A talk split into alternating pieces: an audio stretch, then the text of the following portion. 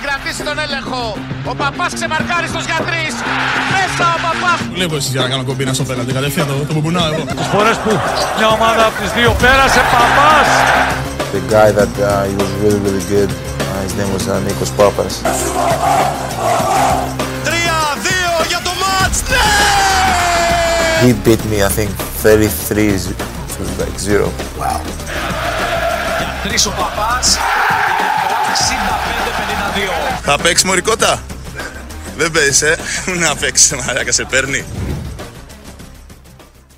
Λοιπόν, φίλες και φίλοι του Πεταράδε, γεια σας. Ακόμα ένα Πεταράδε guest από την Αθήνα. Και ευχαριστούμε πολύ τον Νίκο τον Παπά γιατί μας φιλοξενήσει στη σπιταρώνα του. Ναι, ανοίγει το σπίτι του ο Νίκος. Και αυτό μόνο τα λέει όλα, Νίκο. Για το Γιατί τι τι άνθρωπος άνθρωπος είσαι. είναι.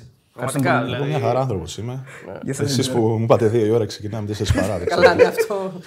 Το συνηθίζουμε αυτό, Νίκο. Τι λέει αυτό για μας, πιστεύεις, ότι αργούμε και. Ακαδημαϊκό Δεν τέτοιο. πολύ Δεν καλά. κάνατε κίνηση καν να πληρώσω τον καφέ που σπαρίγγυλα. Είστε τρομεροί. Ε, Μια και είσαι και φοιτητής νομική, το ακαδημαϊκό τέταρτο το, το ξέρεις κι εσύ. Όταν πήγαινε. Δεν το ξέρεις ότι αργεί πάντα το μάθημα να ξεκινήσει γιατί οι φοιτητές πρέπει να μην αγχώνονται να έχουν ένα τέταρτο ακαδημαϊκό. Όχι. Ε. Όχι. Πήγε σε κανένα μάθημα. Έχω περάσει δύο μαθήματα όπως είπα και πριν. Αν θες το επαναλαμβάνω το μάθει ο κόσμος, όσοι μας βλέπουν τέλος πάντων. Τα πριν την κάμερα είναι για μας, δεν λέγονται. Ό,τι θες εσύ μπορούμε να πούμε. Ναι, έχω περάσει και δύο μαθήματα. Να. Θυμάσαι Όπως ποια είπα πριν, μαθήματα; Έχω περάσει ένα καταστατικό, καταστατικό Δίκαιο. ναυτιλιακού δικαίου, κάτι τέτοιο. Και άλλο ένα που μου το πέρασε η προ-πρώιμο που λέγαμε. Ναι. Μια εργασία που την έδωσα και πέρασα. Ε, αυτά θέλετε παραπάνω. Ξέρεις κανέναν Όχι, άλλο όχι. αθλητή που έχει περάσει δύο; Ε, νομική. νομική όχι. Δεν ξέρω. Υπέροχα. Όχι. Είναι κάτι που είναι γενικά σπάνιο. Θα ήθελες να το έχεις ακολουθήσει ή θα ήταν μια καριέρα που μπορεί να ήθελες; Ναι, να φας τον κούγια, ας πούμε, να γίνεις μεγαλύτερος δικηγόρος στον κούγια. Ε, ωραίο ακούγεται, αλλά δεν νομίζω να πλησίαζα εκεί. Δεν είμαι αρκετά Ναι. ηθικός, καθαρός. Όχι, εντάξει, δεν τον κατηγορώ τον άνθρωπο. 40 χρόνια είναι στον αφρό, άρα Ναι. κάτι κάνει καλά. Ε, όχι, δεν θα ήθελα. Δεν θέλεις να το Δεν θα ακολουθήσει. ήθελα. Η νομική μπορεί να ήθελε λίγο Νίκο Παπά. Ναι. Ο Νίκος Παπάς δεν ήθελε. Σωστό. Το μπάσκετ ε, σε κέρδισε νομίζω σε αρκετά μικρή ηλικία, έτσι. δεν είναι; Δηλαδή ήταν κάτι το οποίο γ- γρήγορα κατάλαβες ή ήθελε μια, μια αναζήτηση; Ε, Όπως έχω ξαναπεί, αλλά τα ίδια θα πούμε έτσι κι αλλιώς. Όχι, εμεί εμείς πάντα λέμε διαφορετικά. Είναι πράγματα. αρχή ακόμα, θα- Είναι αρχή, θα ναι, δεις. θα πούμε κι άλλα. Για να δούμε. Ναι, για να λοιπόν, ε, μεγάλωσα στην επαρχία.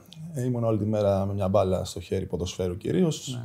Πήγαινα σε ένα γήπεδο. Κάποια στιγμή κλείναν και τα φωτάκια του ποδοσφαίρου και πηγαίναμε όλοι στο μπάσκετ. Και παίρναμε και την μπάλα του μπάσκετ. Εντάξει, μετά εγώ αναπτύχθηκα λίγο παραπάνω σωματικά. Και Στο ήταν μπάσκετ ένας χωρίς φως χρόνος. παίζατε δηλαδή; Όχι, με φως. Δεν τα λέω καλά ή δεν καταλαβαίνεις εσύ. Κάποιο από του δύο έχει πρόβλημα. Ε, σου είπα, κλείναν τα φώτα στο ποδόσφαιρο, πήγαινα στο μπάσκετ. Γιατί όμως στο, ποδο... στο ποδόσφαιρο κλείναν και στο μπάσκετ δεν είναι ανοιχτά. Αυτό, αυτό δεν μπορώ να καταλάβω. Δηλαδή, Προφανώς. σπρώχναν τα παιδιά στο μπάσκετ ή τέτοιο ήταν αυτό. Προφανώς ήταν έτσι μεγαλύτερη επιφάνεια. Όχι, έχεις δίκιο τώρα που το σκέφτομαι. Το διατύπωσα πολύ λάθος. Νύχτωνε Α, νύχτωνε. και, δεν μέναν είχε- τα φώτα Μπράβο. ανοιχτά του μπάσκετ. Α, ok, ok. Εντάξει, μας είπες και off camera ότι γενικά ασχολιόσουν παλιά με την μπάλα. Το- Τι θέση έπαιζες μπάλα; Όταν έπαιζα με τις ηλικίε μου τα παιδιά, έπαιζα μπροστά. Επιθετικός. Ναι, να βάζω τα γκολ, να παίρνω τη δόξα. τι Όταν λες, έπαιζα με μεγαλύτερους, γιατί ήμουν αρκετά καλός έτσι ώστε να με επιλέγουν και μεγαλύτεροι να παίζω, με βάζανε άμυνα αλλά και λίγο αριστερά όταν παίζαμε σε μεγάλο γήπεδο 10-11, γιατί συνήθως 5-5 παίζαμε, γιατί είχα αριστερό πόδι. Και δεξί και αριστερό. Άντε ρε. Άρα είσαι αριστεροπόδαρος, κυρίως αριστεροπόδαρος από ό,τι κατάλαβα. Όχι. Είμαι δεξιοπόδαρος, Α, δεξιοπόδαρος. αλλά είχα καλό αριστερό. Δηλαδή το Θα έκανε- θα δούλευα. έκανε καριέρα μεγάλη. Το στο δούλευες δηλαδή και το άλλο πόδι. Ναι. Με δύο πόδια στο ποδόσφαιρο κάνει. Ναι, θα μπορούσα να, να κόβω δηλαδή που Ρόμπεν από την ανάποδη. Δηλαδή να κόβω και να βαράω και με το δεξί. Καταλαβαίνεις πόσο ναι, Ρόμπεν ναι, έπαιζε ναι, δεξιά. ναι, ναι, Ένα τέτοιο πράγμα. Να κλείνεις Ορίστε, μέσα και ναι. να. ναι. Έχεις δηλαδή και. Ε, Μία, έχεις εντρυφήσει δηλαδή και στο ποδόσφαιρο, ξέρεις ονόματα, πετάς παίχτες. Σοβαρά θέλετε να μιλήσουμε για ποδόσφαιρο. Δεν έχω καταλάβει. Δεν Δηλαδή, είπα να θέλω πούμε να σου πω κανένα- εντάξει, είναι 3 και 42, το λέω για μας. Να πούμε κάτι διαφορετικό γι' αυτό. Οκ, ναι. Είσαι πα ποδοσφαιρική γι' αυτό. δεν- Δεν το έχω Όχι, εσύ καταλάβει. Και λίγο μπασκετικό. Εσύ εντάξει, βασιλικό, εγώ- εγώ είμαι μόνο ποδοσφαιρικός. Αλλά Το έχω εντάξει. καταλάβει. Απλά, άμα δεν θέλατε να κάνετε συνέντευξη σε μένα, εσείς υπάρχουν τόσοι αθλητές εδώ πέρα, ποδοσφαιριστές. Φαντάζομαι κάποιος θα δεχόταν. Όχι, όχι, εντάξει. Ε, σε τι φάση είσαι τώρα, δηλαδή πού σε βρίσκουμε τώρα, τι θες να κάνεις, ποια είναι, ποια είναι η σκέψη Μαγαζί σου; τραγουδάς. Ε, κοίταξε, τώρα ακόμα προπονούμε με τον Παναθηναϊκό. Έχω πάει ας πούμε, να βοηθήσω την προετοιμασία, με καλέσαν οι άνθρωποι επειδή έχω άριστες σχέσεις. Και αργότερα θα κοιτάξω να παίξω κάπου, αλλά λίγο αργότερα διότι υπάρχουν κάποιες άλλες προτεραιότητες αυτή τη στιγμή και με κρατάνε ακόμα εδώ στην Αθήνα. Μμμ. Ε, Έχεις ανοιχτεί και σε άλλα πράγματα γενικά εκτός του αθλητισμού; Εντάξει, καλός κακός ο αθλητισμός με βοήθησε να βγάλω κάποια χρήματα. Εντάξει, τα επένδυσα για να μπορώ στο μέλλον έτσι να βιοπορίζομαι. Ε, Ευτυχώς, καλά πάνε τα πράγματα. Αλλά όπως σου είπα, είμαι, όπως είπα και πριν, έτσι, φιλόδοξος. Θέλω να είμαι δημιουργικός, παραγωγικός και θα κοιτάξω έτσι, όλα αυτά τα πράγματα να τα εξελίξω, να προοδεύσω γενικότερα. Άρα, σαν αθλητής, θα μπορούσαμε να πούμε ότι είσαι στη δύση της καριέρας σου. Δηλαδή, τώρα δε- δεν είναι προτεραιότητά σου το να, το να βρεις Κοίταξε, ομάδα; είναι προτεραιότητά μου, είναι από τις προτεραιότητές μου. Προφανώς έχω ιεραρχήσει κάπως διαφορετικά τα πράγματα. Είμαι 32 χρονών, αλλά εντάξει, έχω κουραστεί λίγο με τους τραυματισμούς με όλα αυτά. Κοιτάω και παραπέρα. Το αγαπώ το μπάσκετ, μου αρέσει το μπάσκετ. Θα μου άρεσε να μείνω μέσα στο μπάσκετ. Είμαι και ανειδίκευτος, δεν έχω μάθει να κάνω κάτι άλλο, δεν έχω σπουδάσει κάτι άλλο. Άρα λοιπόν είναι στις προτεραιότητές μου, αλλά καλό ή κακό, επειδή έχω και άλλα ανοιχτά μέτωπα, πρέπει να τα κοιτάξω και αυτά, να τα ρυθμίσω έτσι ώστε να κινηθώ ανάλογα. Το ρωτάω για να πω ότι η ερώτηση το ότι αν έκανες την καριέρα που ονειρευόσουν και φανταζόσουν έχει ουσία. Δηλαδή, επειδή πας προς τη δύση της καριέρας σου, έκανες αυτό που ήθελες στο μπάσκετ. Πήρες αυτά που ήθελες. Πίστευες ότι μπορούσε να δώσεις παραπάνω. Ε, Κοίταξε, δεν έχω μπασκετικά αποθυμένα, διότι Α, μπράβο, κινούμαι αυτό, σαν άνθρωπος. Είμαι πολύ ευχαριστημένος. Έκανα μια διαδρομή που μου προσέφερε υπέροχες στιγμές και άσχημες στιγμές, αλλά και αυτές έχουν τη μαγεία τους. Εντάξει, μιλάμε για ένα πράγμα που επέλεξα σαν επάγγελμα και πήγε καλά και αυτό το κομμάτι. Ε, άρα δεν μπορώ παρά να είμαι ευχαριστημένος. Έχω διαβάσει αρκετά πράγματα και για, και, και για σένα και συνεντεύξεις. Ε, έχεις, έχει υποθεί ότι θα ήθελες να έχεις βάλει τον πύχη ψηλότερα. Δηλαδή, όταν ξεκινούσες την καριέρα σου, δηλαδή θα ήθελες να έχεις κάνει μάλλον άλλα, άλλα άλματα. Δεν, θέλω να μου το διευκρινίσεις αυτό. Ναι, κοίταξε, να σου απαντήσω έτσι με, με ένα γνωμικό. Δεν υπάρχει χειρότερο πράγμα στη ζωή από το να μην κατακτάς τις ε, φιλοδοξίες σου και τους στόχους σου. Αλλά το ακόμα χειρότερο είναι να κατακτήσεις όλους τους, όλες τις κορυφές σου. Τι θέλω να πω, ότι δυστυχώς ή ευτυχώς, μάλλον δυστυχώς, εγώ πάντα ονειρευόμουν να παίξω στον Παναθηναϊκό, να ζήσω ωραίες στιγμές, να πάρω κύπελα, πρωταθλήματα. Ο κόσμος φώναζε το όνομά μου, ήταν κάτι υπέροχο, ήταν η ομάδα μου από μικρός. Δηλαδή, πραγματικά το όνειρο αυτούσιο έγινε πραγματικότητα. Αλλά μετά στέρεψα από κίνητρο, δηλαδή το έζησα και κάπως λίγο ένιωσα Γεμάτος και. Ναι. ναι, γεμάτος. Είναι πολύ άσχημο να το λέει κάποιος. Δηλαδή δεν θα το δεχόμουν από το παιδί μου αυτό το πράγμα να το λέει. Γιατί η ζωή είναι γεμάτη κίνητρα, συγκινήσεις, πράγματα που θες να κάνεις. Αλλά εγώ έτσι αισθάνθηκα και κάπως αυτός με χάλασε. Διότι θα μπορούσα να φανταστώ τον εαυτό μου ή να τον ονειρευτώ και να προσπαθήσω να είμαι ξέρω εγώ, στο NBA ή να, είμαι, ή να πάρω 10 Ευρωλίγκες. Δεν το σκέφτηκα αυτό το πράγμα. Ξέρεις, έμεινα σε πράγματα τα οποία ήταν πιο εύκολο μάλλον να τα κρατήσεις, αλλά για μένα ήταν σημαντικά όταν ήμουν πιτσιρικάς. Ο- ο- Όταν μπαίνεις όταν μπαίνεις στη διαδικασία ένας επαγγελματίας αθλητής υψηλού επίπεδου, να λέει κάτι τέτοιο, δεν τον προβληματίζει ότι μήπως αυτό γίνει γνωστό στην πιάτσα, παιδί μου το λέω και δημόσια, ότι ξέρεις ο προπονητής θα με διαλέξει μετά κάποιος σε μια ομάδα, ότι αυτός δεν έχει κίνητρο να παίξει, δεν έχει άλλες φιλοδοξίες. Κοίταξε να δεις, πάντα λειτουργώ έτσι. Αυτό που αισθάνομαι θα το πω. Αυτή είναι η ελευθερία μου. Ελευθερία, ελευθερία σημαίνει υπευθυνότητα, έτσι. Ε, Γι' αυτό πολλοί τη φοβούνται την ελευθερία και την απορρίπτουν. Τι θέλω να πω, είμαι υπεύθυνος για τις πράξεις μου, για ό,τι λέω, για ό,τι κάνω και μου αρέσει αυτό το πράγμα γιατί σου ξαναλέω ότι. Οκ, και ένας προπονητής με επιλέξει, θα κάνει, θα χάσω μια δουλειά, θα χάσω λίγα χρήματα ή θα. Κλάει. Εντάξει, συμβαίνουν αυτά. Θεωρώ ότι πιο σημαντικό είναι μέσα σου αυτό που αισθάνεσαι όταν λες την αλήθεια. Την αλήθεια σου, έτσι. Ούτε τη μισή αλήθεια, ούτε τη βολική αλήθεια. Δεν θα πήγαινες κάπου με μισή καρδιά. Αυτό είσαι- δηλαδή είσαι αληθινή. Θες να πας με το 100%. Δηλαδή να το επιλέξεις εσύ και όχι να σε επιλέξει. Οτιδήποτε έτσι, όχι μόνο μια ομάδα. Οτι- Ε, δεν, οποιαδήποτε το, δουλειά. δεν το συζητώ. Δεν το συζητώ. Αυτός είναι ο τρόπος ζωής μου, αυτές είναι οι αξίες μου. Και δεν υπάρχει κάτι πιο ιερό, θα τα υποστηρίξω μέχρι τέλους. Ποιο είναι το, το βασικό σου προτέρημα, ήταν και είναι, γιατί εννοώ τα προηγούμενα χρόνια σου τα οποία ήταν λίγο πιο στο άνθος σου και τώρα πλέον που είσαι ένας σε, φάση, σε μια φάση εμπειρίας περισσότερο. Έτσι. Δηλαδή, γιατί ξεχωρίζει, γιατί ξεχωρίζει και ξεχωρίζει ο Νίκος Παπάς στο γήπεδο; Εντάξει, αυτό νομίζω δεν είμαι εγώ σε θέση να το κρίνω. Κατάλαβες γιατί ένας προπονητής, ένας συμπέκτη ή αντίπαλος θα μπορούσε να το δει αυτό. Ε, θεωρώ ότι αν μιλήσουμε για αγωνιστικά ζητήματα, εντάξει, είμαι ένας παίκτης ο οποίος θεωρώ είχε για τα ελληνικά δεδομένα ένα επιθετικό ταλέντο λίγο παραπάνω από το μέσο όρο.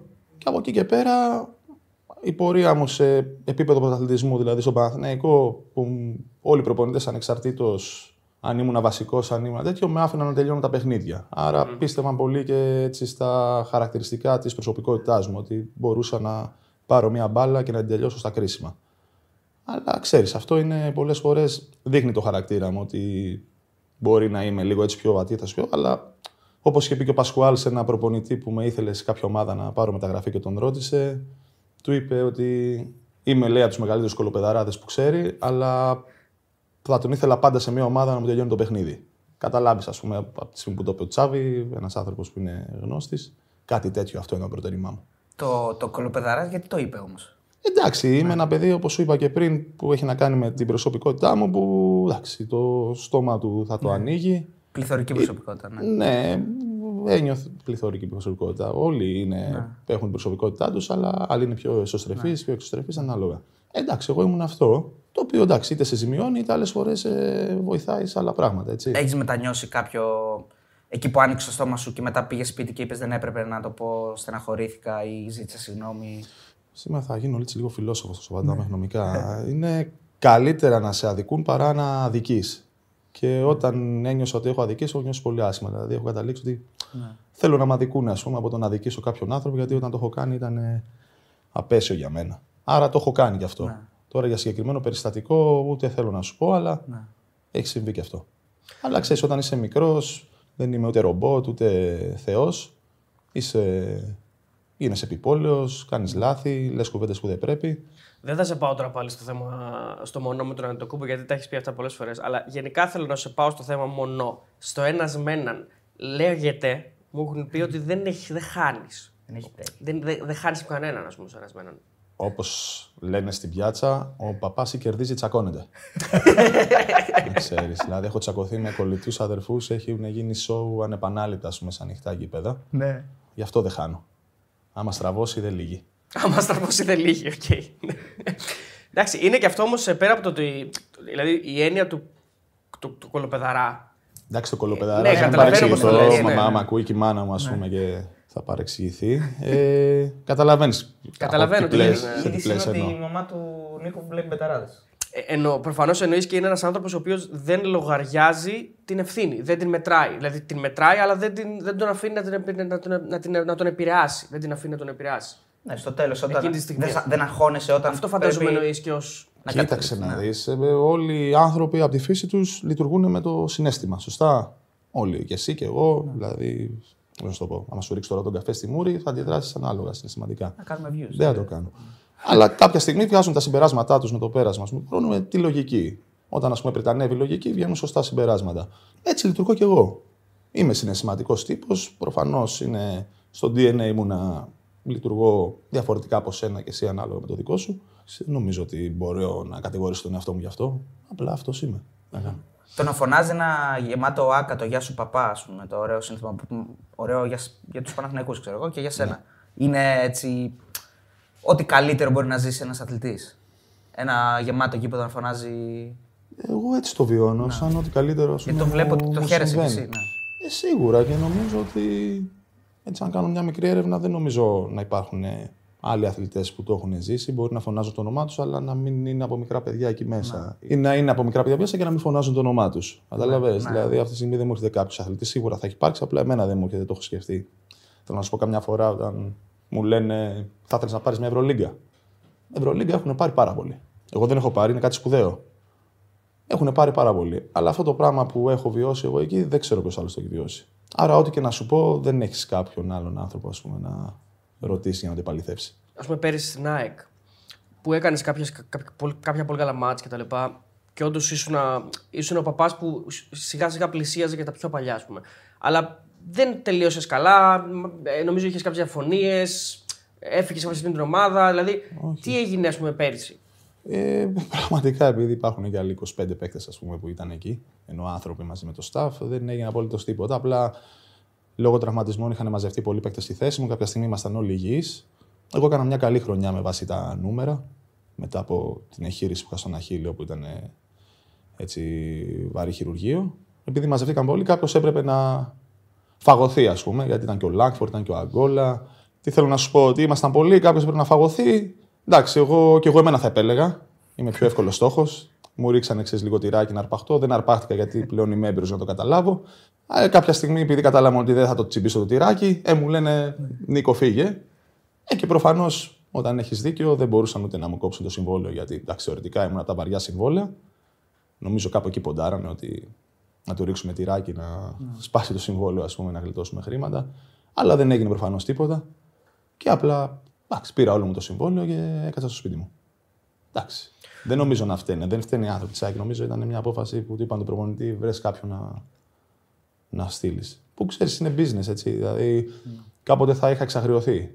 Ε, τώρα απλά το καταλαβαίνω κιόλας τι να κάνω. Έχει γίνει το εξής πέρυσι στην ΑΕΚ. Ε, ε, θέλω να με, να με επιβεβαιώσεις ή να με διαψεύσεις κιόλας. Ε, Επίσης, είναι ένας εκ των αρχηγών, αν δεν κάνω λάθος, έτσι δεν είναι; Ναι. Την ώρα, έχεις, ε, κάποια στιγμή έχεις φύγει από την ΑΕΚ, παιδί μου, έχεις έχεις σταματήσει. Και την ώρα που έπαιζε με τον Προμηθέα, ήσουν στο τηλεφόρο και ανέβαζε στο Instagram για το παιχνίδι εκείνο; Δηλαδή έχει γίνει αυτό; Ειλικρινά, ε, αγνοούσα την ε, διεξαγωγή αυτού του παιχνιδιού Προμηθέα ΑΕΚ. Δεν, δεν γνώριζα καν ας πούμε, ότι μπορεί να παίζει με την ΑΕΚ ο Προμηθέα. Δεν αποκλείεται, γιατί θυμάμαι, μου είχαν έρθει στο Instagram κάτι μηνύματα. Πρώτα είδα το μάτς και μετά είδα ότι παίζαμε, αλλά είχα αποχωρήσει από την ομάδα. και στο κάτω-κάτω δεν ξέρω. Είναι, είναι Δεν είχες κάτι- κρύψει και ποτέ. Όταν, Είναι φυσικά, όταν ντροπή, δεν έχω υπέγραψε στην καταλάβει. ΑΕΚ, είχες πει ότι είμαι ο παδός του Παναθηναϊκού. Είναι ανήθικο. όχι, όχι. Εγώ πλέ... Όχι, νομίζω πιο ανήθικο είναι να, αυτό που σου είπα πριν. Ξέρεις, να έρχεται και μια μέρα κάποιο και μου λέει φύγε. Δηλαδή θέλω να σου πω ότι θα Ναι, απολογηθώ ξέρεις κιόλας. γιατί ρωτάω, επειδή, επειδή δεν είσαι και, ε, από ό,τι έχω καταλάβει, δεν είσαι και τρομερά δραστήριος με stories και και μήπως το κάνεις για αυτό το λόγο μόνο, για Εγώ επιδεικτικά είμαι, δηλαδή. τώρα όσο αφορά το κομμάτι ΑΕΚ, πραγματικά δεν έχω κανένα λόγο να κολομπαρέψω, νομίζω με έχετε καταλάβει λίγο. Ναι. Ήταν υπέροχη η εμπειρία μου και η, πώς να σου το πω, να, εφ- να φορέσω τη φανέλα της ΑΕΚ. Είναι ένα σωματείο έτσι, όχι απλά ιστορικό, με προσφυγικό χαρακτήρα. Ήταν ε, πραγματικά έτσι μια... Το ήθελα. Μου άρεσε πάρα πολύ γιατί και ο πυρήνας των οπαδών, η ιδεολογία τους μου ταιριάζει. Και, Original, ε. και το γούσταρα πολύ αυτό το πράγμα. Ε, από εκεί και πέρα, όπως σου είπα, η business είναι business. Εντάξει, Χωρίσαν οι δρόμοι μα, πέρασα πάρα πολύ καλά. Δεν ε, νομίζω ότι έχω να απολογηθώ, ας πούμε. Σε... Επειδή είπαμε και ΑΕΚ, πες μας και την ιστορία που μας είπες off, the cam- off camera με τον Ντέμι που ήταν έτσι σαν μικρός, ένα είδαλμα που είχες. Τώρα γιατί θες να το και να φτάσουμε μέχρι τέλους. Όχι, τον έχω γνωρίσει τον Ντέμι, είναι ένα υπέροχο, ένα υπέροχο παιδί. Είναι πραγματικά ανέβηκε περισσότερο στα μάτια μου. Εντάξει, σου είπα ότι ήταν ο αγαπημένος μου παίκτης μικρός. Ναι, αυτό, αυτό. Ναι. Μαζί με Πες τον την καινούργια Λιμπερόπουλο. θέση. Ναι. Μαζί με Λίμπε το γνώρισες; Ν- Όχι, μαζί με Λιμπερόπουλο και ο Λιμπερόπουλος μου άρεσε στο Παναθηναϊκό. Ναι, ναι. Λοιπόν, και θυμάμαι, ας πούμε, κάποια στιγμή ήθελα να πάω να δω Ντέμι οπωσδήποτε. Λέω στον πατέρα μου πήγαινε με. Πάω να δούμε Εθνικός ΑΕΚ στο Καραϊσκάκι. 0-3 η ΑΕΚ. Του λέω πάμε μετά κάτω στα αποδητήρια να το γνωρίζω. Πιτσυρικά εγώ, δεν ξέρω, ήμουν 10 χρονών. Και βγαίνει ο Ντέμις και ήταν στον πόη μου. Έργα μου το ξενέρωσα λίγο. Α, Ήταν το ιδαλμά μου. Τον ήθελα λίγο έτσι. λίγο πιο- ένα ε, Τόσο ανάστημα. μικρός ήσουν, ε, ένα 70 κάτι. 10 χρονών δηλαδή έχει το ίδιο ύψος με τον Ντέμις. 10-11. Εντάξει, τώρα μην Ναι, τρελάω. που δεν λέει, ξέρω αλλά- και τον Ντέμις, που σου λέει- ξαναλέω. Είναι από τους ε, ανθρώπους που έχω γνωρίσει και δεν απομυθοποίησα, ας Ναι, πούμε, ναι, ίσα ίσα. Αυτή ήταν η εμπειρία μου. Ε, μετά λίγο το γύρισα στο μπάσκετ. Λέω Νίκο, μάλλον το ποδόσφαιρο δεν είναι για σένα. Είσαι πολύ ψηλός. Πάντως ο Ντέμις, που υπάρχει αυτή η σύνδεση με, μαζί του, δηλαδή έχει πήρες το νούμερό του, Να, ναι, τον αγαπούσες. σωστό. Από εκεί διάλεξε το 11. ε. Ο Ντέμις ναι. ενεργοποιήθηκε διοικητικά μετά. Μήπως είναι ξέρω, κάτι που ίσως και εσύ σκέφτεσαι στο μέλλον, γιατί δεν ξέρω. Εντάξει, ο Ντέμις ε, παντρεύτηκε τη Δέσποινα Βανδύ. Θε να πάω εγώ να βρω. Όχι, τη- ρε, παιδί. Μαούλα, τι θες να μου πεις. Ήθελα να κάνω την ερώτηση γιατί αν σκέφτεσαι να ενεργοποιηθείς και διοικητικά, αν υπάρχουν και αυτά στο μυαλό σου. Κοίταξε, εγώ όπως πάντα λέω, έχω την αυτοπεποίθηση ας πούμε και την ψυχολογία να θεωρώ ότι με οτιδήποτε ασχοληθώ και καταπιαστώ μπορώ να το κάνω καλά. Τώρα το τι θα είναι αυτό στο μέλλον δεν έχω κατασταλάξει ακόμα, αλλά δεν φοβάμαι τις προκλήσεις. Δεν ξέρω αν είναι κάτι που μου αρέσει. Άμα ψαχτώ και το δω, γιατί όχι; Ναι, ε, γιατί υπάρχουν πολλοί αθλητές οι οποίοι το αποκλείουν. Ε, το- ε, δηλαδή από την αρχή. Ότι εγώ δεν θα, δεν θα γίνω προπονητής, δεν θα γίνω διοικητικός. Ε, αυτό δεν με ενδιαφέρει τι λένε οι αθλητές, γενικά. Όχι, εσύ το αφήνεις ανοιχτό όμως. Είτε προπονητικά είτε διοικητικά. Ναι, ναι, ναι, ναι, όλα τα αφήνω ανοιχτά. Και αστροναύτη μπορώ να σου πω ότι άμα το ασχοληθώ και μου αρέσει, μπορεί να Αν μου γίνει. γυρίσει θα Δηλαδή, πω. τελειώνεις ρε παιδί μου την καριέρα σου και σε φωνάζει ο, ο κ. Ζελακόπουλο. Σου λέει, έλα να είσαι τεχνικός διευθυντής, έλα να τρέξεις την ομάδα. Πας. Εντάξει, όταν υπάρχει και το συναισθηματικό κομμάτι όσο αφορά τον Παναθηναϊκό και την όλη κατάσταση εκεί, ακόμα περισσότερο, ναι. Ενώ δεν θα γινόμουν διοικητικός παράγοντας. Στον Ολυμπιακό ή να. Ε, σίγουρα στον Ολυμπιακό δεν θα γινόμουν, δεν- δεν θα μ' άφηναν κιόλας. Αλλά. Καλά, ναι.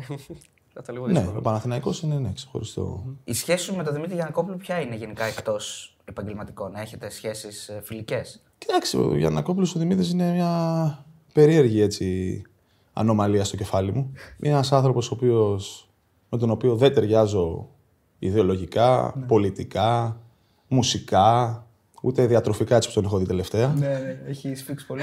Αλλά είναι ένας άνθρωπος ο οποίος έχει, πώς να το πω έτσι, ένα χάρισμα, ένα ταλέντο, σε κοιτάει στα μάτια και σου λέει την αλήθεια. Αλλά αυτό που είναι, την αλήθεια, τη δικιά του, χωρίς υποκρισία, χωρίς μισές αλήθειες όπως είπα, χωρίς βολική αλήθεια, χωρίς τίποτα. Το οποίο είναι πολύ σημαντικό για μένα και στις μέρες μας είναι σημαντικό. Δεν χαμπαριάζει, έχει χαρακτηριστικά που μου κάνουν. Μακάρι να μπορούσε να αλλάξει λίγο ιδεολογικά, να αλλάξει πολιτικά, αλλά τι να κάνω. Μπορεί να είναι μια έτσι, αδυναμία μου που. Και το λέω τώρα που δεν έχω να κερδίσω και τίποτα ας πούμε, τον άνθρωπο.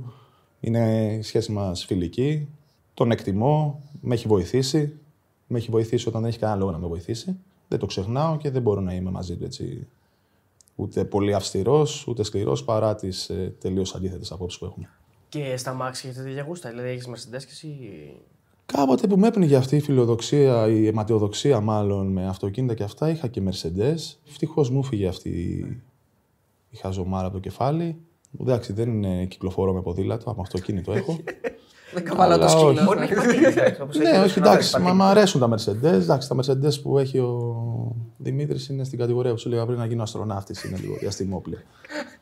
Ε, τα μπιτάκια αυτά θα τα άκουγες όταν έτσι να καθίσεις εδώ και να ακούς τα πριόνια; Φίλε, θεωρώ ότι μπορείς να μου βάλεις ας πούμε χάος στον τάφο μου και να αναστηθώ και να σηκωθώ να φύγω. Άρα μπορείς να με αναστηθώ. Τι μουσική ακούς. Ε, εντάξει, εγώ το ξέρω απλώς για να το μάθει και ο κόσμος που μπορεί να μην το ξέρει. Τι μουσική ακούω. Δηλαδή, Εντάξει, όταν θα όπως... κάτσεις να, ρι- να ριλαξάρεις πούμε, για να ξεκουραστείς, τι θα ακούς; Εντάξει, όπως τα λέγαμε και πριν με το Μάικ το Μητακίδη, έχω μια οικογενειακή σχέση, ακούω τη μουσική του. Δεν είμαι δογματικός σε αυτό, ήμουνα. Πλέον ακούω και άλλα τέτοιου είδους. Πιο νέα παιδιά, ναι.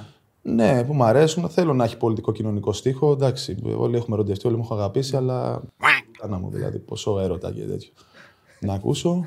Μου αρέσουν, μου αρέσουν. Κι άλλοι μου αρέσουν. Δηλαδή, να σου πω τα συγκροτήματα. Σκόπιο. Μου αρέσουν οι κοινοί θνητοί, μου αρέσουν οι στοίχημα, οι social waste, μου αρέσουν. Ακούω τώρα τελευταία και το φίλο το Lex. Το Lex, ναι. Φιλαράκι. Ακόμα και το παιδί που μου μιλάει πάρα πολύ ωραία από τους VTP που δεν άκουγα ποτέ τη μουσική, δεν το κρύβω, αλλά ξέρεις, είναι πολύ συγκινητικό άνθρωποι που δεν ακούσαν τη μουσική σου να σου μιλάνε όμορφα, να σε στηρίζουν και. Ο λόγο λέγεται το παιδί. Άσε. Ένα παλικάρι που είναι. Δηλαδή πήγα στο ΆΚΑ καλεσμένος από ένα φίλο μου, δεν είχα ξανακούσει εγώ. Είδα ένα γεμάτο ΆΚΑ, είδα αυτόν τον τύπο που μου μιλάει στο Instagram τόσο όμορφα και ήταν ο superstar. Και λέω ρε φίλε, τι γίνεται εδώ, λέω. Δεν είναι η μουσική που ακούω, Ναι, ναι, ναι. δεν είναι το στυλ μου, αλλά όπως και να έχει δεν μπορώ να μην πω ότι αυτοί οι άνθρωποι έτσι μου έχω μια άριστη σχέση και θα το στηρίζω. Ε, ο, ο Νίκος ο Παπάς τι άνθρωπος είναι; Δηλαδή, είσαι ένας περίεργος άνθρωπος, είσαι ένας γκρινιάρης άνθρωπος, είσαι ένας άνθρωπος που είναι εύκολος για τους υπόλοιπους; Δεν ξέρω αν είμαι εύκολος για τους υπόλοιπους. Εντάξει. Ε, με όλη αυτή τη διαδρομή, ας πούμε, 32 χρονών, έχω μερικούς καλούς φίλους, έχω πάρα πολλούς γνωστούς, έχω διάφορες παρέες. Δεν ξέρω, μου μοιάζει λίγο αμήχανο να μιλάω τώρα για τον εαυτό μου να χαρακτηρίσω να πω τι είμαι. Δεν ξέρω τι είμαι. Εντάξει, Θεωρώ ότι είμαι απόλυτα φυσιολογικός, αλλά ζω σε ένα κόσμο και μια κοινωνία που μου φαίνονται όλοι περίεργοι. Γι' αυτό εγώ με θεωρώ φυσιολογικό. Μπορεί να είναι και το αντίστροφο. Είναι. Ε, υπάρχει ένα συμβάν στο ΑΚΑ που κάτι είπε στο Σπανούλη και εκνευρίστηκε πάρα πολύ. Που γενικά δεν εκνευριζόταν πολύ. Θυμάσαι το συμβάν αυτό, τι του είπες. Last couple weeks, been a little. Uh, Εντάξει, συμβαίνουν μωρέ αυτά. Καμιά φορά θέλεις λίγο να είναι απόλυτο πρωταγωνιστή του Ολυμπιακού. Νομίζω ότι αυτό το μυαλό θες να πειράξεις. Ήσουν λίγο πειραχτήρι γενικά και με το Χάκετ και με άλλους. Ε, δηλαδή αυτά τα ξεχνούσες έξω από το γήπεδο, τα πειράγματα μέσα. Ή τις αψημαχίες, αν μπορούμε να τις πούμε. Ε, τα ξεχνούσα. Εντάξει, έχω μια κοινωνική ζωή που δεν έχει να κάνει καθόλου με τον μπάσκετ, άρα αυτόματα τα ξεχνούσα. Όχι ότι αν κάποια στιγμή αναφερόταν αυτό το ζήτημα θα, δεν θα θυμόμουν τι έχει γίνει. Το συγκεκριμένο θυμάμαι απλά να, φωνά, να γκρινιάζει για διαιτησία και του είπα, δεν δικαιούσαι να γκρινιάζει για διαιτησία, ας πούμε. Και ξέρεις, μου απάντησε στους 200 σφυγμούς και θυμάμαι ότι του έλεγα απλά, οκ, ένας μπασκετμπολίστας είσαι. Αυτό. Και δεν νομίζω να έχει κάτι κακό και κάποιο ψέμα αυτό. Αυτό θυμάμαι να είπα. Δεν αναιρεί την ιστορία του, δεν αναιρεί την αξία του, ας πούμε, σε αυτό το, για την προσφορά του σε αυτό το άθλημα. Εντάξει. Θα πήγαινες τώρα στο περιστέρι με Σπανούλη προπονητή. άμα σε ζητούσε; Θα ήταν κάτι. Δεν έχω κανένα πρόβλημα. Θα ήταν και ωραία εμπειρία να Σε συνεργαζόμουν τρίγκα. μαζί του. Δεν ίσα ίσα. Απλά δεν ξέρω αν θα πήγαινα να παίξω το περιστέρι. Όχι ότι το περιστέρι έχει κάτι. Απλά δεν ξέρω οι φιλοδοξίες μου αν Ναι, είναι ταιριάζουν εκεί. Με το Χριστίδη εκείνο το, τα έχεις βρει ποτέ, μιλήσατε ποτέ μετά από εκείνο το σκηνικό; Με το Χριστίδη. Αυτό Δεν που. έχω κάτι με το Χριστίδη. Απλά. Επειδή είχα αναφέρθηκε πει... το όνομά του, γι' αυτό το λέω. Από την επιλογή Ε, του. ναι, ναι, ναι. του- Όχι, απλά Ξέρω, είχα πει κατάλαβε τι λέω. στο, στο Θανασάκι πάρε το Χριστίδη. Ας σήμερα. α, Απλά είχε κάνει μια προεπιλογή παικτών. Αυτό, ναι. Όπως και να έχει, ρε παιδί μου, ο καθένας έχει κάνει τη διαδρομή του, έχει μια αγοραστική αξία τη δεδομένη στιγμή, που τότε, ας πούμε, νομίζω δεν συγκρινόταν με το Χριστίδη. Ήταν άσχημο που το είπα. Του ζήτησα συγγνώμη, τον Α, πήρα Αυτό τηλέφωνο. ρωτάω, ναι, ναι, αν τα ναι, ναι. είπατε, ναι. Ναι, τα είπα και το παιδί ήταν ευγενικό και το κατάλαβε. Ήταν άλλος. Ήταν άγαρμπο, αλλά δεν ήθελα να γίνει και γνωστό έτσι. Με πήρε μια κάμερα και έγινε viral. Δεν ήταν ο σκοπός μας πούμε, να τον προσβάλλω. Εκεί αυτό. Αυτοί που πραγματικά βλέπουν μπάσκετ καταλαβαίνουν ότι ξέρεις πάρα πολύ καλά το άθλημα. Δηλαδή υπάρχουν παίκτες οι οποίοι παίζουν και παίζουν απλά. Οκ, είναι οκ. αλλά υπάρχουν και αυτοί οι οποίοι παίζουν και φαίνεται ότι αντιλαμβάνονται, έχουν αντίληψη δηλαδή, του αθλήματος. Εσύ φαίνεσαι μέσα ότι έχεις αντίληψη του αθλήματος. Δηλαδή κάνεις πράγματα που άλλοι παίκτες δεν βλέπουν να κάνουν. Μια πάσα, μια κίνηση, το οτιδήποτε. Αυτό είναι ένα προσόν το οποίο έρχεται σιγά σιγά, είναι επειδή κάθεσαι να δεις παιχνίδια, είναι επειδή είναι έμφυτο, πώς προκύπτει δηλαδή; Αρχικά, υπέροχη κολομπαρεματική ερώτηση. Ναι, ναι. Πολύ καλή ερώτηση. Έτσι, ναι. Αυτό θύμισε κάτι άλλο που λέγαμε έξω. Και που λες ότι. Ναι, ναι. Συχαμερή, Συχαμερή, είναι χλαπάτσα, είσαι χλαπατσιασμένη. καλά. Χλαπάτσα. Έχω ένα κάδρο του χλαπάτσα να το φέρω να κάνει χωρίς πλάκα. Να το βάλω. Το φέρω. Έχεις όντως. Ναι. Αλήθεια. Να το βάλω τώρα δίπλα του μετά. Ε, Εδώ το θέλω. ναι. Να το φέρω. Όπα, περίπου. Λοιπόν, μιλήσαμε για την υπέροχη αντίληψή μου για το άθλημα που δεν έχει κανένας άλλος και είναι κάτι Δεν είπα διαφορετικό. αυτό. Εντάξει, ε, είπαμε, Πολύ λίγοι να στον είμαι κόσμο την χλαπάτσας, έχουν. οκ, αλλά όχι και έτσι. δεν είπα ότι δεν έχει κανένας άλλος άθλημα. Είπα ότι είσαι από Λοιπόν. αυτούς του παίκτες που φαίνεται ότι μέσα στο κήπεδο έχεις αντίληψη του αθλήματος. Γιατί υπάρχουν και παίκτες οι οποίοι φαίνεται ότι απλά παίζουν. Ντρέπομαι να απαντήσω σε αυτήν την ερώτηση. λοιπόν, ναι, κοίταξε. Η αλήθεια είναι ότι. Θα σου πω κάτι τώρα να μιλήσω σοβαρά. Ότι μετά από ένα σημείο με τους τραυματισμούς και αυτά που δεν με βοηθούσε τόσο το κορμί μου έτσι ώστε να έχω την ίδια έτσι, εκρηκτικότητα ή ταχύτητα ή άλμα και αυτά, ξέρεις, άρχισε να διαβάσει περισσότερο το μάτς και να διαβάσει καταστάσεις. Εγώ βλέπω μπάσκετ, πάντα μου άρεσε και βλέπω, ας πούμε, ότι πλέον ε, εκεί που δεν μου άρεσε, μου αρέσει και το, το στοιχείο της τακτικής προπονητικής, για να σου το πω απλά. Και είναι κάτι που μου το αναγνωρίζουν και συμπαίκτες και προπονητές και λοιπά. Και, και με κάνει να νιώθω κι εγώ ότι, οκ, αυτό το πράγμα που το οποίο παίζω τόσα χρόνια το καταλαβαίνω κιόλας και μπορώ να το εξηγώ και μπορώ και να υλοποιώ τις ιδέες μου μες στο γήπεδο. Ε, Κάπως έτσι. Κατέβασέ το, φτάνει. Ωραίες. Άρα ήταν μια σοβαρή, που είναι πολύ καλή ερώτηση. Γιατί η απάντησή σου ήταν πολύ τεκμηρωμένη. Ήταν πολύ... Ε, δεν θέλω να σε κάνω να νιώσεις άσχημα. οκ. Ε, Ήταν μια χαρά η ερώτηση. εντάξει, εντάξει. Ε, έχουμε κάνει συνέντευξη στο Γιάννη τον Μπουρούση και μας είχε πει και έτσι για αυτή τη φασούλα που είχε παιχτεί ανάμεσά σας.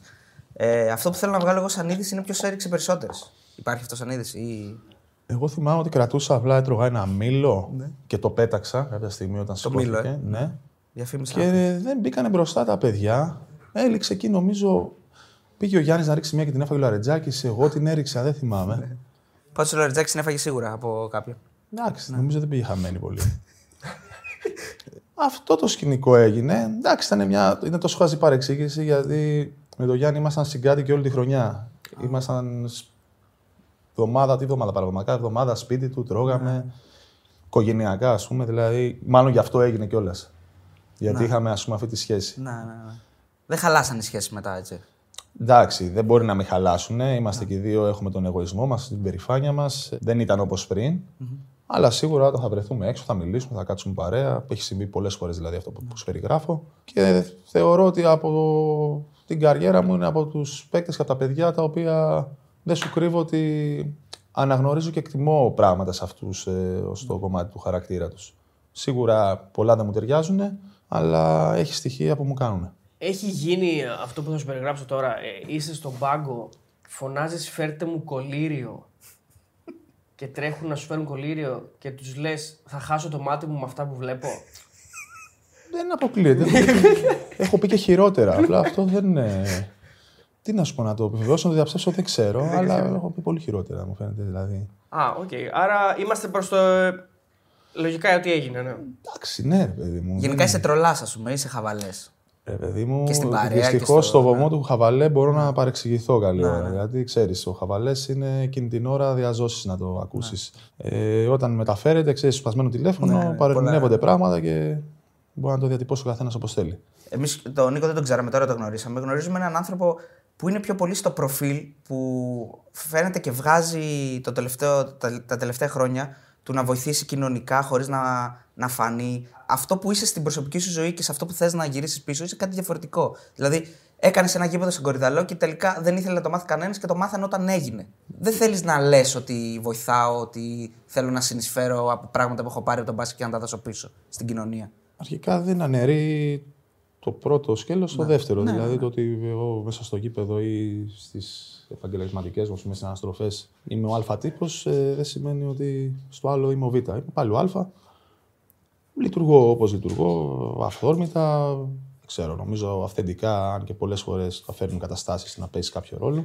Ε, τι να σου πω, αυτός είμαι. Κάνω πράγματα τα οποία με γεμίζουν, με εκφράζουν, με αντιπροσωπεύουν τι περισσότερες φορές 100% και αν χρειάζεται να θυσιάσω χρόνο, χρήμα, ε, δεν ξέρω, ακόμα και την ιστροφημία μου που είναι σημαντική, θα το κάνω άμα το νιώσω αυτό. Να. Το, με το γήπεδο στον Κορυδαλό τώρα πώς πώς προέκυψε η ιδέα; Δηλαδή τα είπες στην ΕΡΤ, τα είδα λίγο εκεί, κουμπόθηκαν γιατί ήταν και ΕΡΤ. Εντάξει, νομίζω το έχω πει στην ΕΡΤ, στον Αντένα, στο Μέγκα, όπου σταθώ, το συζητάμε. Εντάξει, και δεν βλέπουν πεταράδες. Θα στο δώσω όμως, εντάξει, για τους μπεταράδε λοιπόν. ε, είχα.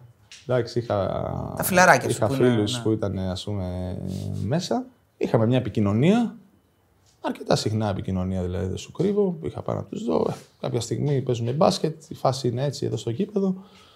Ένας άλλος φίλος μου που ήταν έξω, ο οποίος αυτός με είχε γνωρίσει και είχαμε συνάψει έτσι τις σχέσεις μας. Αυτός μου το πρότεινε, ας πούμε. Ε, και λέω, ας το κάνουμε. Γιατί όχι, είχαμε έναν διευθυντή, ο οποίος ο άνθρωπος Το φυλακό ήταν εννοείς. υπέροχος, ναι, και βοήθησε πάρα πολύ στο να γίνει. Γιατί μέχρι να φτάσει εκεί υπάρχει μια γραφειοκρατία Αυτό, με αυτό το- εισαγγελείς, με, μέχρι και η εφορία, ας πούμε, σε κυνηγάει. Δεν είναι για κάτι το- εύκολο έτσι όπως ακούγεται. Αυτό όχι, θέλω δεν να, είναι κάτι να εύκολο. καταδείξω. Δεν είναι κάτι εύκολο. Είχε τρέξιμο, αλλά είναι κάτι το οποίο έμεινε. Δεν σου κρύβω. Με βρίσκουν παιδιά τα οποία έχουν υπάρξει μέσα και μου λένε Νικόλα, ευχαριστούμε κλπ. Κλπ. Εννοείται σου λένε ότι χρειαστείς είμαστε εδώ. Ακούγεται ωραίο και τρομακτικό. Ωραίο, ωραίο ακούγεται. ναι. Ήταν μια ωραία εμπειρία γιατί πήγα μέσα, είδα πώς είναι τα πράγματα εκεί. Πώς είναι; Πώς είναι τα πράγματα. Στον Κορυδαλό είναι ένα κέντρο κράτησης αρκετά καλό φαίνεται. Η πτέρυγα Α. Επειδή έχω πάει και αυλώνα, εκεί δεν είναι ωραία. Να. Που Ούτε στο άλλο είναι ωραία, με τρελαθούμε έτσι. Καλά, Αν μα όταν είσαι ακούσει κανένας φλεγισμένος, άνθρωπος, ναι, ναι. δεν είναι ωραία. Ενώ κατάλαβες να υπάρχει ένα περιβάλλον που να μην σε πιάνεις ας πούμε, το στομάχι σου. Να, ναι. Στην αυλώνα δεν είναι. Τα παιδιά θα βγουν σύντομα, οι φίλοι; Έχουν βγει όλοι, εκτός από το ένα παιδί, το Μιχαηλίδη που έκανε και την απεργία πείνας, ο οποίος χωρίς λόγο ταλαιπωρείται ακόμα. Ε, Νίκο, αν ήσουν προπονητής και είχες παίκτη τον, τον Νίκο Παπά, πώς θα διαχειριζόσουν αυτό το πρόσωπο; Δηλαδή, πώς θα διαχειριζόσουν έναν, έναν τέτοιον παίκτη; Κοίταξε, νομίζω αν, είχα, αν ήμουν προπονητής και είχα και μια αξιοσημείωτη καριέρα από πίσω, άρα είχα βγάλει χρήματα, νομίζω θα έπαιρνα ή το λογιστήριο ή κατευθείαν το μάνατζέρ μου και αυτά θα πά- δηλώνω απαραίτηση. Είναι δύσκολη πίστα. Είναι δύσκολη πίστα. ε, ναι, δεν υπάρχει λόγος τώρα να φτάσεις αυτό το πράγμα. Κοίταξε, αν είχα μόνο έναν Νίκο Παπά, θα την πάλευα. Ένας Νίκος Παπάς κάνει καλό εκεί μέσα. Καλό. Θα έχει ένα θετικό πρόσημο. Αν είναι πολύ, είναι πρόβλημα. Υπάρχει άλλος Νίκος Παπάς στο ελληνικό μπάσκετ; Δεν ξέρω. Μωρέ, Όχι, τώρα, ρε τι- παιδί μου, εννοώ με τη δικιά σου Μιλάω προσωπικότητα. και- Μιλάω και στο τρίτο Νικό, Ναι, σαν τον ναι, Ιμπραήμοβιτς. ε. Είμαστε σαν τον Ροναούτο μου. Με τη δικιά σου προσωπικότητα, δηλαδή βλέπεις κάποιον που λες ότι αυτός είναι πιο τρελός από μένα, ας πούμε; Ε, Δεν μιλάμε για τρέλα. Νομίζω είναι Ναι. ένα συνολικό πακέτο το οποίο επειδή ξεκινάει έξω από το αγωνιστικό ας πούμε, μέρος, ε, θεωρώ ότι δεν θα το, δεν θα το συναντήσεις. Μην τρελαθούμε, δεν είμαι special one. Οκ, ενώ όλοι είναι ξεχωριστοί. Απλά κάποια έχουν κοινά χαρακτηριστικά ή μια κοινή φιλοσοφία. Ε, δεν νομίζω ότι έχω βρει έτσι μια... κάποιον που να πω ότι έχουμε ένα κοινό παρονομαστή σε αυτό το κομμάτι. Γι' αυτό και οι, και οι φίλοι μου, αν εξαιρέσει ένα-δύο παιδιά από τον μπάσκετ που κρατάω επαφές και έχω φιλική σχέση, όλοι οι φίλοι μου είναι εκτός γηπέδου και ποτέ δεν έκανα έτσι παρέα συναθλητές. ουσιαστική με Με συμπαίκτες. παίκτες. Ε, ποτέ. Ποτέ δεν έκανα δηλαδή να πάρω τηλέφωνο, να βγούμε σήμερα κλπ.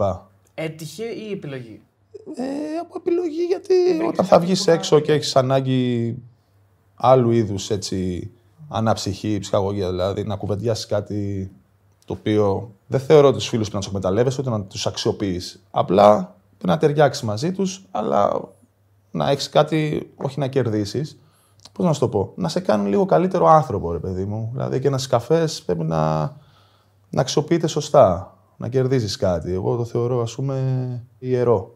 Δηλαδή, πόσο για μπάσκετ να μιλήσεις και για γκόμενες να μιλήσεις. Θέλω οι φίλοι μου ας πούμε, να έχουν να μου δώσουν πράγματα να μάθουν να τους ακούω. Δεν μου το έδιναν αυτό οι περισσότεροι συμπαίκτες μου. Θεωρείς ότι υπάρχουν, υπάρχει μια εντύπωση γενικότερα και τώρα ρωτάω τη δική σου άποψη γι' αυτό, αν ισχύει ή δεν ισχύει, γιατί ήσουν μέσα, ότι οι περισσότεροι επαγγελματίες αθλητές, ίσως και να είναι εν μέρει λογικό αυτό, δεν έχουν το απαραίτητο υπόβαθρο. Εντάξει, τώρα αν, Καταλαβαίνεις τι λέω. το, αν το αναλύσω αυτό το πράγμα θα ακουστεί ωραίο. Ε, είναι το πώς μεγαλώνουν και πώς ε, μαθαίνουν ας πούμε, να κινούνται και να ζουν. Εντάξει, όταν προτεραιότητά τους είναι το μπάσκετ, δεν είναι δύσκολο δύο καρπούζια στην ίδια μασκάλη. Θέλω να σου πω ότι Τους όταν, ρουφάει αυτός ο κόσμος. ε, όταν αφιερώνεσαι 100% μόνο σε αυτό, πόσος χρόνος να σου μείνει για να διαβάσεις, να ανησυχείς, να καλλιεργηθείς, όπως το είπες. Αλλά έτσι τους μαθαίνουν. Έτσι. Δηλαδή υπάρχει αυτή η ανθρωποφαγία, η παιχτοφαγία ας πούμε, από τους δημοσιογράφους γύρω-γύρω, που έχω ξαναπεί, δηλαδή είναι. Πώς να σου το πω, ε, σκανδαλώδες να, να αποθεώνει έναν άνθρωπο που γιατί κλείνεται όλη τη μέρα στο γήπεδο και κάνει προπόνηση. Παναγία μου, εγώ θα παίρνα το παιδί μου από το γήπεδο και θα του έλεγα: Βγες έξω, ε, στην κοινωνία, ζήσε, τι θα κάνεις. Θα σε φάνε. Λοιπόν, κάτσε όλη τη μέρα στο γήπεδο. Να παίζεις, πιστάς μια μπάλα για να κάνεις τα 3 εκατομμύρια, 4 ή τα 9, 10 ή οτιδήποτε. Σε αυτό το κομμάτι, ναι, το καταλαβαίνω τι λες, αλλά επειδή υπάρχουν και αντιπαραδείγματα. Δηλαδή, υπάρχουν άνθρωποι οι οποίοι δεν σταμάτησαν ποτέ να δουλεύουν. Δηλαδή, ακούμε συνέχεια ας πούμε, για την ιστορία του Kobe Bryant, πώς πήγαινε 3 το βράδυ, 4 το βράδυ δούλευε. Τον LeBron James που είναι 20 χρόνια στο επίκεντρο, στο, στο προσκήνιο, ψηλό επίπεδο. Δηλαδή, και το να είσαι συνέχεια εκεί και το να δουλεύεις συνέχεια δεν είναι μια μέθοδος διάρκειας. Νομίζω όλο το ζήτημά μας έγινε στο κομμάτι χρήματα και δόξα. Δηλαδή, άμα δεν τα απομυθοποιήσεις αυτά, να δεις πραγματικά ας πούμε, μια άλλη διάσταση πέρα από αυτό το πράγμα που μας πρόκειται αυτή η κοινωνία, δεν μπορείς να το καταλάβεις αυτό που σου λέω. Είναι γλυκά τα χρήματα, είναι ωραία και εμένα μου αρέσουν. Ωραία και η δόξα είναι ωραία, όλα καλά. Αλλά ρε φίλε, είναι μια ζωή μικρή, δηλαδή, οκ. Τι να ζεις, δηλαδή δεν καταλαβαίνω. Εγώ έχω φίλους οι οποίοι, γνωστούς μάλλον, οι οποίοι είναι, οκ, οι, οι πιο πλούσιοι της χώρας. Η ζωή μου δεν διαφέρει από αυτούς. Μπορώ να την κάνω τη ζωή, ας πούμε. Δηλαδή, οκ, το αν θα ανοίξει αυτός ε, ένα μπουκάλι Belvedere για να πιει ένα ποτό ή πιω εγώ ένα ποτό, ποια είναι η διαφορά. Το ίδιο. Αν οδηγήσει τη Ferrari και εγώ οδηγήσω ένα μεσοαστικό αυτοκίνητο, ποια είναι η διαφορά; Αυτό είναι ο προορισμό μα. Δηλαδή, Klein, τι έγινε; Δηλαδή, για αυτά τα ματαιόδοξα θα, θα ζούμε. Άρα, η όλη ιστορία τι γίνεται; Να γίνεις σπουδαίος και να βγάλεις περισσότερα λεφτά για να υπάρχουν οι δημοσιογράφοι. Στο λέω εκ του ασφαλούς, τα έζησα. Ωραία είναι και αυτά, αλλά συνειδητοποίησα ότι δεν είναι αυτά. Ή μάλλον δεν είναι μόνο αυτά. Δεν ξέρω, εγώ έτσι το, το βιώνω και καμαρώνω και θαυμάζω όσους ακόμα περισσότερο από μένα ζουν έτσι. Αυτή ας πούμε, η πρωτοβουλία που έχεις πάρει για το γήπεδο, γιατί επέλεξες να μην μαθευτεί, ρε παιδί μου, και μαθεύτηκες στο τέλος; Δηλαδή, θα έλεγε κάποιος, ας πούμε, εγώ θα σου έλεγα ότι έπρεπε από την αρχή να πεις ότι εγώ το κάνω αυτό και να παραδειγματίσω και άλλους συναθλητές μου να ασχοληθούν και να επενδύσουν σε πράγματα τα οποία δεν είναι προφανή. Ε, ίσως δεν είναι προφανή, αλλά βοηθάνε όμως ε, την ευρύτερη κοινωνία. Εντάξει, κοίταξε να δεις, αυτό που λες είναι ορθό, λογικό, ορθό. Είναι σωστό, έχει λογική. Αλλά ζούμε σε μια κοινωνία που είναι τόσο. Ο κόσμος είναι κακός, είναι κακεντρεχής. Δηλαδή, αυτόματα, άμα κάθεσαι να και το πει, θα λέγε εντάξει, ρε φίλε, κάνεις τη φιγούρα, Για επειδή το διαφήμιση έφτιαξε τη διαφήμιση. Δεν το σκέφτηκα ποτέ να το πω, γιατί δεν είναι αυτός ο σκοπός. Και θεωρώ ότι εντάξει, αργά ή γρήγορα μπορεί να το μάθαινα και να μην το μάθαιναν, ας πούμε. Εντάξει, τώρα να σου πω το κλισέ, δεν το κάνω για τους άλλους ή και λοιπά. Εντάξει. Και μπορώ να σου πω και σίγουρα για να φανεί ότι άμα θέλει να παραδείγματι κάποιους, ε, έχουν γίνει άλλα 10 ας πούμε, που δεν μπορεί να τα ξέρει κανένας. Δηλαδή δεν είναι αυτό το θέμα. Ε, από σένα εννοείς, θεω- έτσι. Ε, από μένα, από Γνωστούς, ναι. ανθρώπους. Ναι, μπορεί ναι, να ναι. μην είναι να έχεις βάλει το χέρι στην τσέπη, μπορεί να είναι. Εννοώ ότι ήσουν μέσα σε αυτές τις δράσεις. Δηλαδή, τις- να. Ναι, ρε παιδί μου, που θέλω να σου πω ότι αν γινόταν κάτι γνωστό, πάλι θα συζητούσαμε γι' αυτό. Σωστά, που μάλλον σωστά. πρέπει να γίνει γιατί έχω βαρεθεί να με ρωτάτε για το γήπεδο, να βρούμε κάτι άλλο. Όχι. Ε, Εντάξει, λοιπόν, καλό, είναι σημαντικό ρε, εσύ. Ρε, σημαντικό είναι, αλλά όταν κάποιος είναι να το κάνει, θα το κάνει. Ναι. Δεν θα παραδειγματιστεί. Η- Α, αυτό λες. Εντάξει, ναι, ναι, οκ, κατάλαβα. γιατί σου ξαναλέω ότι όταν ε, ακουμπάς αυτό το, το, το, ιερό πράγμα που λέγεται τσέπη, εκεί δεν παίζει ρόλο αν το έχεις διαφημίσει ή όχι. γιατί παίζει Έτσι λειτουργήσεις και με τις φωτιές, δηλαδή με το. χωρίς να σκεφτείς πολλά πολλά. Εντάξει, μπήκες φωτιές μέσα- αυτό ναι. είναι ένα ωραίο ψέμα που έχει καλλιεργηθεί. Εγώ εντάξει, ήμουν λίγο περαστικός. Ήξερα ότι γινόταν το σκηνικό, έφυγα από τις διακοπές μου, πήγα γιατί είναι το σπίτι μου εκεί, η οικογένειά μου και, και οι φίλοι μου και ήθελα λίγο να είμαι σίγουρος ότι όλα είναι καλά. Όλοι οι φίλοι μου είχαν πάει και πήγα να δω τη φάση. Με είδαν γεροδεμένο, ήρθε εκεί ο Δήμαρχος με πυροσβεστικά, τέτοιο εξοπλισμό κλπ. Δεν με ήξερε κιόλας ένας άνθρωπος ε, εκεί του Δήμου. Μου λέει: Ε, ψηλέ, έλα εδώ, εσύ, ας πούμε. Φεύγω εγώ όπως είμαι, το μαγιό ήμουνα και με φορτώνει τώρα με τέτοιο. Ε, μετά έκατσε να έρθει ο άνθρωπος με τη φωτογραφία. Εντάξει, γίναμε viral. Δεν σου λέω, ένα χεράκι το έβαλα, αλλά δεν ήμουνα ο. Αυτός που έσβησε. Ναι, ρε, φίλοι μου τώρα εκεί βγήκαν, βγήκαν με γκάφματα. Καταλαβέ. Μην τρελαθούμε τώρα, δεν έκανα. Και γενικά πολύ δύσκολες καταστάσεις για τους ανθρώπους που είναι η δουλειά τους, τους πυροσβέστες. Και... Μόνο για τους Θεωρούμε κάτι πυροσβέστες. εύκολο, αλλά είναι. Καλά, δεν το συζητώ. Εντάξει, υπάρχουν άνθρωποι εκεί που χάσανε τι τις ζωές τους, τις δουλειές περιουσίες, τους, τι ναι. περιουσίες τους. Αυτό και ένα μήνα θα σχολιόμαστε. Αυτοί είναι ακόμα εκεί όμως και υποφέρουν. Και αύριο θα είναι πάλι εκεί και δεν ασχολείται κανένας μαζί τους. Θέλω να σου πω ότι δεν τελείωσε αυτή η ιστορία τον πρώτο μήνα που έγινε αυτό. Ε, Νίκο, βγήκες αρκετά μικρός στο προσκήνιο και λόγω εθνικών ομάδων. Δηλαδή το όνομά σου άρχισε να ακούγεται αρκετά, σε αρκετά νεαρή ηλικία. Στην πορεία όλο αυτό, καθώς φθήρεται, προκαλεί κάποια ζητήματα τα οποία ίσως χρειαστούν αντιμετώπιση. Τι εννοώ με αυτό; Επειδή έχει μιλήσει και ο Σοφοκλής για τέτοια ζητήματα, ο Σκοσιανίτη. Δηλαδή, μια, μια βοήθεια η οποία πολλοί επαγγελματίες αθλητές χρειάζονται στην πορεία. Γιατί είσαι στο επίκεντρο, είσαι στα φώτα και μετά φεύγεις με τα φώτα. Δηλαδή είναι κάτι το οποίο έχεις στο μυαλό σου, έχεις, χρειάστηκες ποτέ ή μπορεί να ξέρεις κάποια τέτοια. ε, τέτοιο Εννοείς περιστατικό. ψυχολογική υποστήριξη; Ναι, ρε παιδί μου, γιατί είναι δύσκολο από τα ναι, φώτα. να πας- συμβουλευτεί. Α, εννοείς τη μεταμπάσκετ εποχή; Ναι, ναι, ναι. Ναι. Ή και στην διάρκεια. Δεν Εντάξει, ξέρω. δεν, δεν το έχω βιώσει ακόμα τουλάχιστον. Καλός ή κακός μπορεί αγωνιστικά να έχω αλλάξει επίπεδο λόγω συγκυριών, να μην κάνω πρωταθλητισμό όπως ήμουν στο Παναθηναϊκό, να είμαι στην Ευρωλίγα κλπ. Αλλά εμένα, ας πούμε, εντάξει, θέλω να σου πω στο κομμάτι αναγνωρισιμότητας, μάλλον και λόγω άλλων πραγμάτων, υπάρχει. Ε, λαμβάνω πολύ αγάπη από αρκετούς ανθρώπους. Όπως μπορεί να λάβω και μίσος, έτσι είναι αυτά τα πράγματα. Μίσος, κατάλαβες, αντιπάθεια, εμπάθεια κλπ. Νομίζω είναι το πώς το επεξεργάζεσαι όλο αυτό, πώς διαχειρίζεσαι. Δηλαδή, πρέπει να συνειδητοποιήσεις από την αρχή ότι αυτό το πράγμα είναι για λίγο. Οκ. Και τα λεφτά είναι για λίγο. Θέλει και εκεί οικονομική διαχείριση. Νομίζω ξεκινάει από τους ανθρώπους που έχεις δίπλα σου. Οικογένεια, φίλους κλπ. Δεν είμαι σε θέση να το απαντήσω. Εγώ θεωρώ ότι η μεγαλύτερη ψυχολογική υποστήριξη θες κατά τη διάρκεια να σε βοηθήσει αυτό το πράγμα. Διότι ε, είσαι πολύ νέος για να διαχειριστείς πράγματα αρκετά μεγάλα. Αυτό θα έλεγα. Μάλλον ίσως με βοήθησε ότι το πήγα έτσι. Ε, Πώς να το πω. Έφτασα σιγά σιγά, ρε Σιγά παιδί μου. σιγά. Δεν... Το λέω γιατί και πέρυσι στην ΑΕΚ διαχειριστήκατε μια κατάσταση πρωτοφανή. Δηλαδή εξωπραγματικά. Με οικονομικά προβλήματα. Όχι. και- Γιατί εννοείς; Το Yellow Δηλαδή Α. κάτι το οποίο ήταν πρωτοφανές. Εγώ δεν το έχω ξαναδεί, ας πούμε, σε, να συμβαίνει. Εντάξει, ήταν ε, κάτι το οποίο ακόμα και τώρα δεν μπορώ να σου πω με σιγουριά ότι το έχω συνειδητοποιήσει. Ήταν άρρωστο. Μπροστά στα μάτια μας έπεσε το παιδί και δεν σηκώθηκε ποτέ. Στην αρχή νομίζαμε ότι ήταν αστείο. Όταν ήταν αστείο, μπορεί να ήταν ένας αστείος λόγος. Στην αρχή νομίζαμε ότι ήταν πράγματι αστείο όταν είχε στραβώσει το στόμα και μιλούσε και μας εξηγούσε κάποια πράγματα και το κοιτάγαμε έτσι και λέγαμε χαχαχά. Έχεις ακόμα ένα σετ, ξέρω εγώ, κοιλιακού τι έκανε εκείνη την ώρα. Και μετά είδαμε ότι άρχισε να καταραίει. Εντάξει, είναι στιγμές που δεν θα τις ξεχάσεις ποτέ. Ήταν, Πας να σου πω, τόσο ψυχοφθόρο και στενάχωρο. Εμείς γνωρίσαμε τους γονείς του πριν το παιδί φύγει, όσο ήταν μέσα στην εντατική. Μακάρι να μην το έκανα ποτέ αυτό το πράγμα, γιατί πήγα, τους γνώρισα, ήταν υπέροχοι άνθρωποι, ο πατέρας του, η αδερφή του, η μάνα του. Ξέρεις, ε, τους δίναμε ελπίδα και ήταν χαμογελαστοί κλπ. Και, και μετά έγινε, ξέρεις, σαν να τους κοροϊδέψες. Θα τους έλεγα, θα γίνει καλά, θα έρθουμε, θα κάνουμε, θα κάνουμε.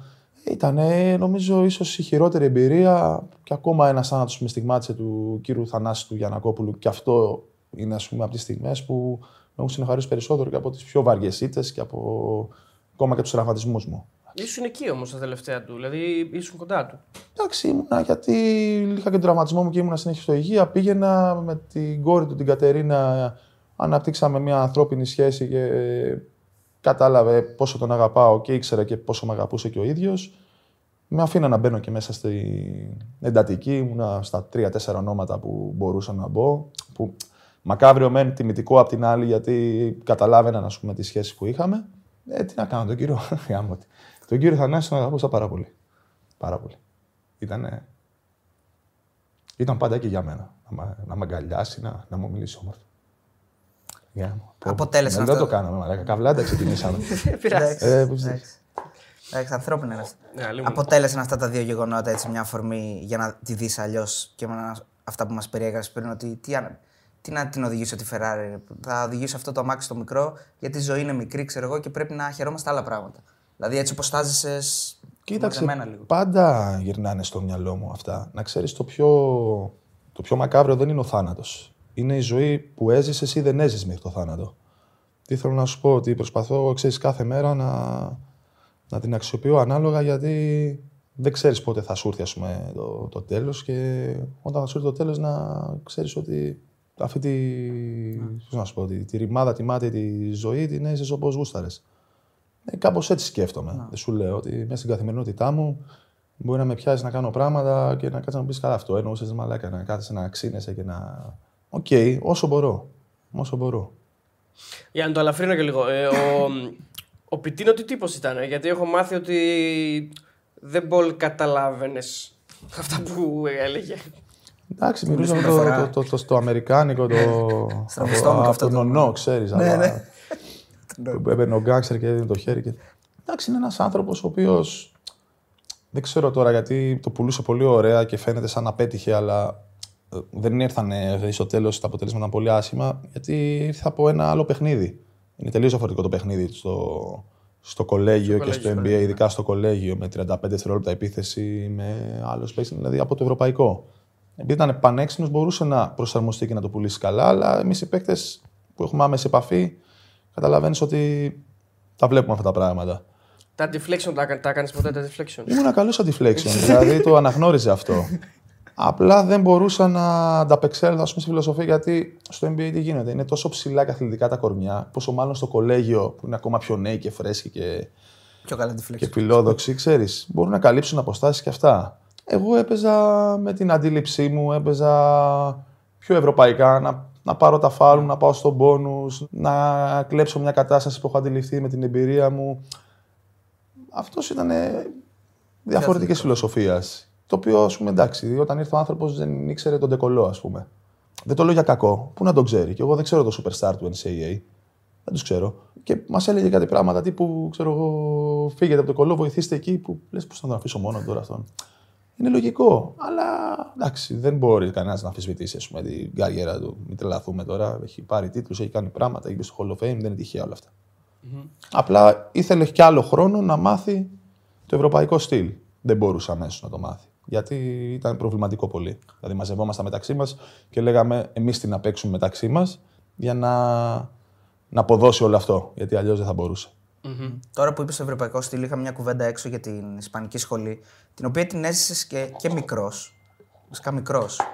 Ε, και σχολιάσαμε κάποια πράγματα για το πώς θες να μας μοιραστείς κάποιες εμπειρίες από την Ισπανία και τι κάνουν αυτοί διαφορετικά και αν μπορούμε εμείς αυτό το πράγμα να το αντιγράψουμε για τις επιτυχίες. Που είχαν και ακόμα μια επιτυχία τώρα πρόσφατα. Εντάξει, εγώ στο αγωνιστικό ζήτημα τώρα αυτά τα βλέπω λίγο. Πώς να σου το πω. Να έχουμε να λέμε, ας πούμε, να αντιγράψουμε τη φιλοσοφία. Ο Έλληνας έχει ένα περαμέντο, έχει ένα αγωνιστικό στυλ το οποίο τον έχει φέρει σε πολλές επιτυχίες.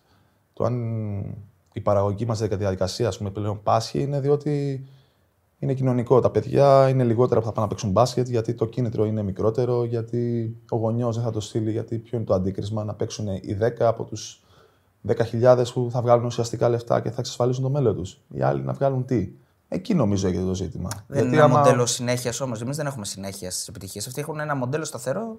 Εντάξει, επιτυχία δεν είναι μόνο εθνική ομάδα. Όχι, όχι, ναι, ναι, γενικά. Ωραία. Όταν οι ομάδες μας ελληνικές, δηλαδή η επιτυχία είναι του Ολυμπιακού που πήγε στο Final Four. Με έξι παιδιά Έλληνες που είχαν ρόλο και παίζανε. Είναι επιτυχία. Η επιτυχία είναι να έχουμε δύο-τρεις παίκτες στο NBA. Ε, να έχουμε τον καλύτερο παίκτη στον κόσμο. Η επιτυχία είναι. Δες, ας πούμε, ότι ο Παναθηναϊκός και ο Ολυμπιακός το brand name τους στο ευρωπαϊκό μπάσκετ και που αντίστοιχα είναι στο ποδόσφαιρο. Αυτά είναι επιτυχίες επίσης για το ελληνικό μπάσκετ.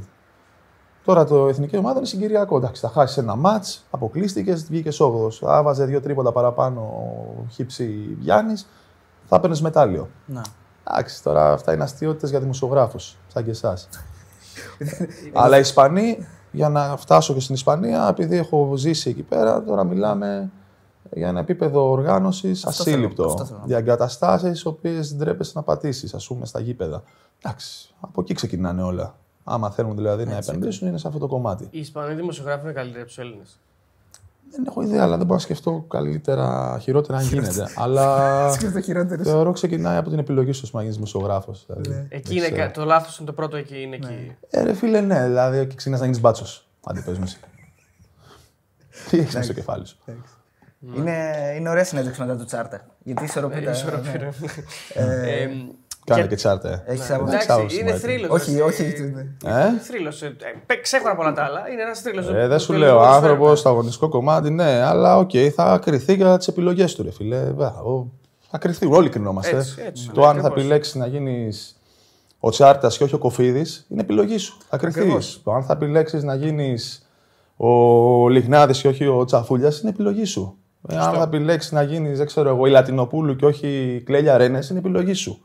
Ο Άδωνης και όχι ο Ιάσονας Αποστολόπουλος είναι επιλογή σου. Δεν θα κριθείς. Ακριβώς. Οκ, αφού το επέλεξες, αυτό σου λέω. Δεν είναι. Πώς θα το λέω. απαντούσες σε έναν άνθρωπο σαν τον ε, Τσάρτα ή σε έναν άλλον που θα έλεγε αυτά που είπε ο Τσάρτας για, τον, ε, για την αφίσα τότε με τον Γιάννη; Δηλαδή αυτή την, ε, α- τη συζήτηση που ακόμα ανοίγει χωρίς να το καταλάβω γιατί. Αλλά πώς θα απαντούσες, ας πούμε, εντελώς έτσι, αν τον είχες απέναντί σου; Γιατί ξέρω εγώ μπήκε ο Γιάννης στην αφίσα και δεν μπήκε ο Γκάλι και το 1821 τότε το. Εντάξει, τώρα ο Τσάρτας Ή δεν όλα αυτά απαντήσεις που στον λέμε, Τσάρτα. ρε, ναι. εσύ. Δηλαδή, ξέρεις, ο... αν το πρόβλημά του είναι το χρώμα, υπάρχει στην κοινωνία μυσαλλοδοξία βέβαια άπειρη. Τι να το εξηγήσουμε, ότι το πρόβλημά σου, ρε φίλε, είναι επειδή ο άνθρωπος γεννήθηκε έτσι. Α, Τι να συζητήσεις, δηλαδή. Δηλαδή, είμαστε 2022 και ασχολούμαστε γιατί ο Γιάννης γεννήθηκε μαύρος και ο Τσάρτας θέλει έναν άσπρο στην αφίσα. Ε, η, η σχέση σου με τους, ε, με τους δημοσιογράφους ήταν πάντα προβληματική ή στην πορεία έγινε; Κοίταξε, όλο το σκηνικό ξεκίνησε από το. Άρχισα να, να, να ξεκινάει μια κόντρα με τον Σκουντή. που δεν έλεγε το Ο όνομά οποίο σου. είναι και ένα. Όχι, πιο πριν. Α, Ο οποίο πιο είναι και ένας ουδέτερος τύπος. Εντάξει, μόνο να φλυαρεί, να κουράζει, αυτό κάνει και. Οκ. Έχει πέντε μπαρμπάδες, ας πούμε, που το διαβάζουν και συντηρείται γιατί είπε κάποτε το βάλ' το αγόρι μου. Έτσι είναι. Και εγώ κάποτε βάλω ένα τρίποντο σπουδαίο και μπορεί να πήρε ένα συμβόλαιο. Υπάρχει αυτό το πράγμα. Από εκεί και πέρα ξεκίνησε διότι ο τύπος έγραψε σε πολιτική εφημερίδα που μπορεί να διαβάζω ο πατέρας μου, ο θείος μου, η μάνα μου. Ε, ξέρω εγώ, όλες λέει τις κόντρες που ανάθεμα αν είχε κάνει και ρεπορτάζ που έχω κάνει, που τσακώνομαι. Δηλαδή, Άντε, πες μου εσύ τώρα να σηκωθείς να πάρεις τον υπολογιστή σου και να γράφεις για το ποιο τσακώνει το παπάς και το πόσο αν είναι κολόπεδο. Και λέω, «Λα, Παναγία μου, λέω. Ε, Και του στείλα ένα γλυκό μηνυματάκι. Και αυτός επειδή ποτέ δεν είχε έτσι ούτε το στένο στα κότσια να. Και καλά κάνει, δηλαδή δεν θα χάνεις, σου λέω, ή θα χάσεις, θα τσακωθείς μαζί μου. Δεν έλεγε το όνομά μου. Α- Και μετά έγινε και με το Σκουρτόπουλο, με περιμένα στη γωνία με το Θανασάκι που του είπα για το Χριστίδη. Βγήκανε, ανέβασε εγώ μια φωτογραφία έτσι όμορφη, ποιοτική, αισθητικά. Με στείλαν στον ΕΣΥΑ. Ο ΕΣΥΑ έβγαλε ανακοίνωση, με στείλαν μετά σαν εισαγγελέα. Με. Πώς να το πω απλά. Ναι, μου κλάσανε, κατάλαβες. Δηλαδή, οκ, τι έγινε. Και, το- και το πιο όμορφο. Δεν περνάει δημοσιογράφος να μου κοιτάξει τα μάτια τώρα. Δηλαδή, μπορεί να πάνε, δηλαδή, μπορεί να μπουν στο ΟΑΚΑ από την καμινάδα. Δεν περνάει κανένας από εκεί που είμαι εγώ. Αυτό είναι το, το, εγώ κέρδισα δηλαδή. Δεν τα έχετε βρει δηλαδή με τον Βασίλη.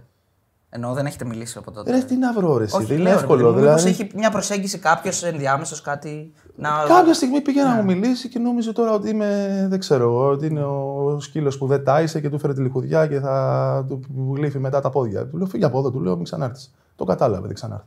Και μετά την πλήρωσε ο τέτοιο, ο, ο Κατέβας, που του λες Νίκος Παπάς, γιατί δεν με ξέρετε στο, στο κανάλι. Α, ναι, Α, που, ναι.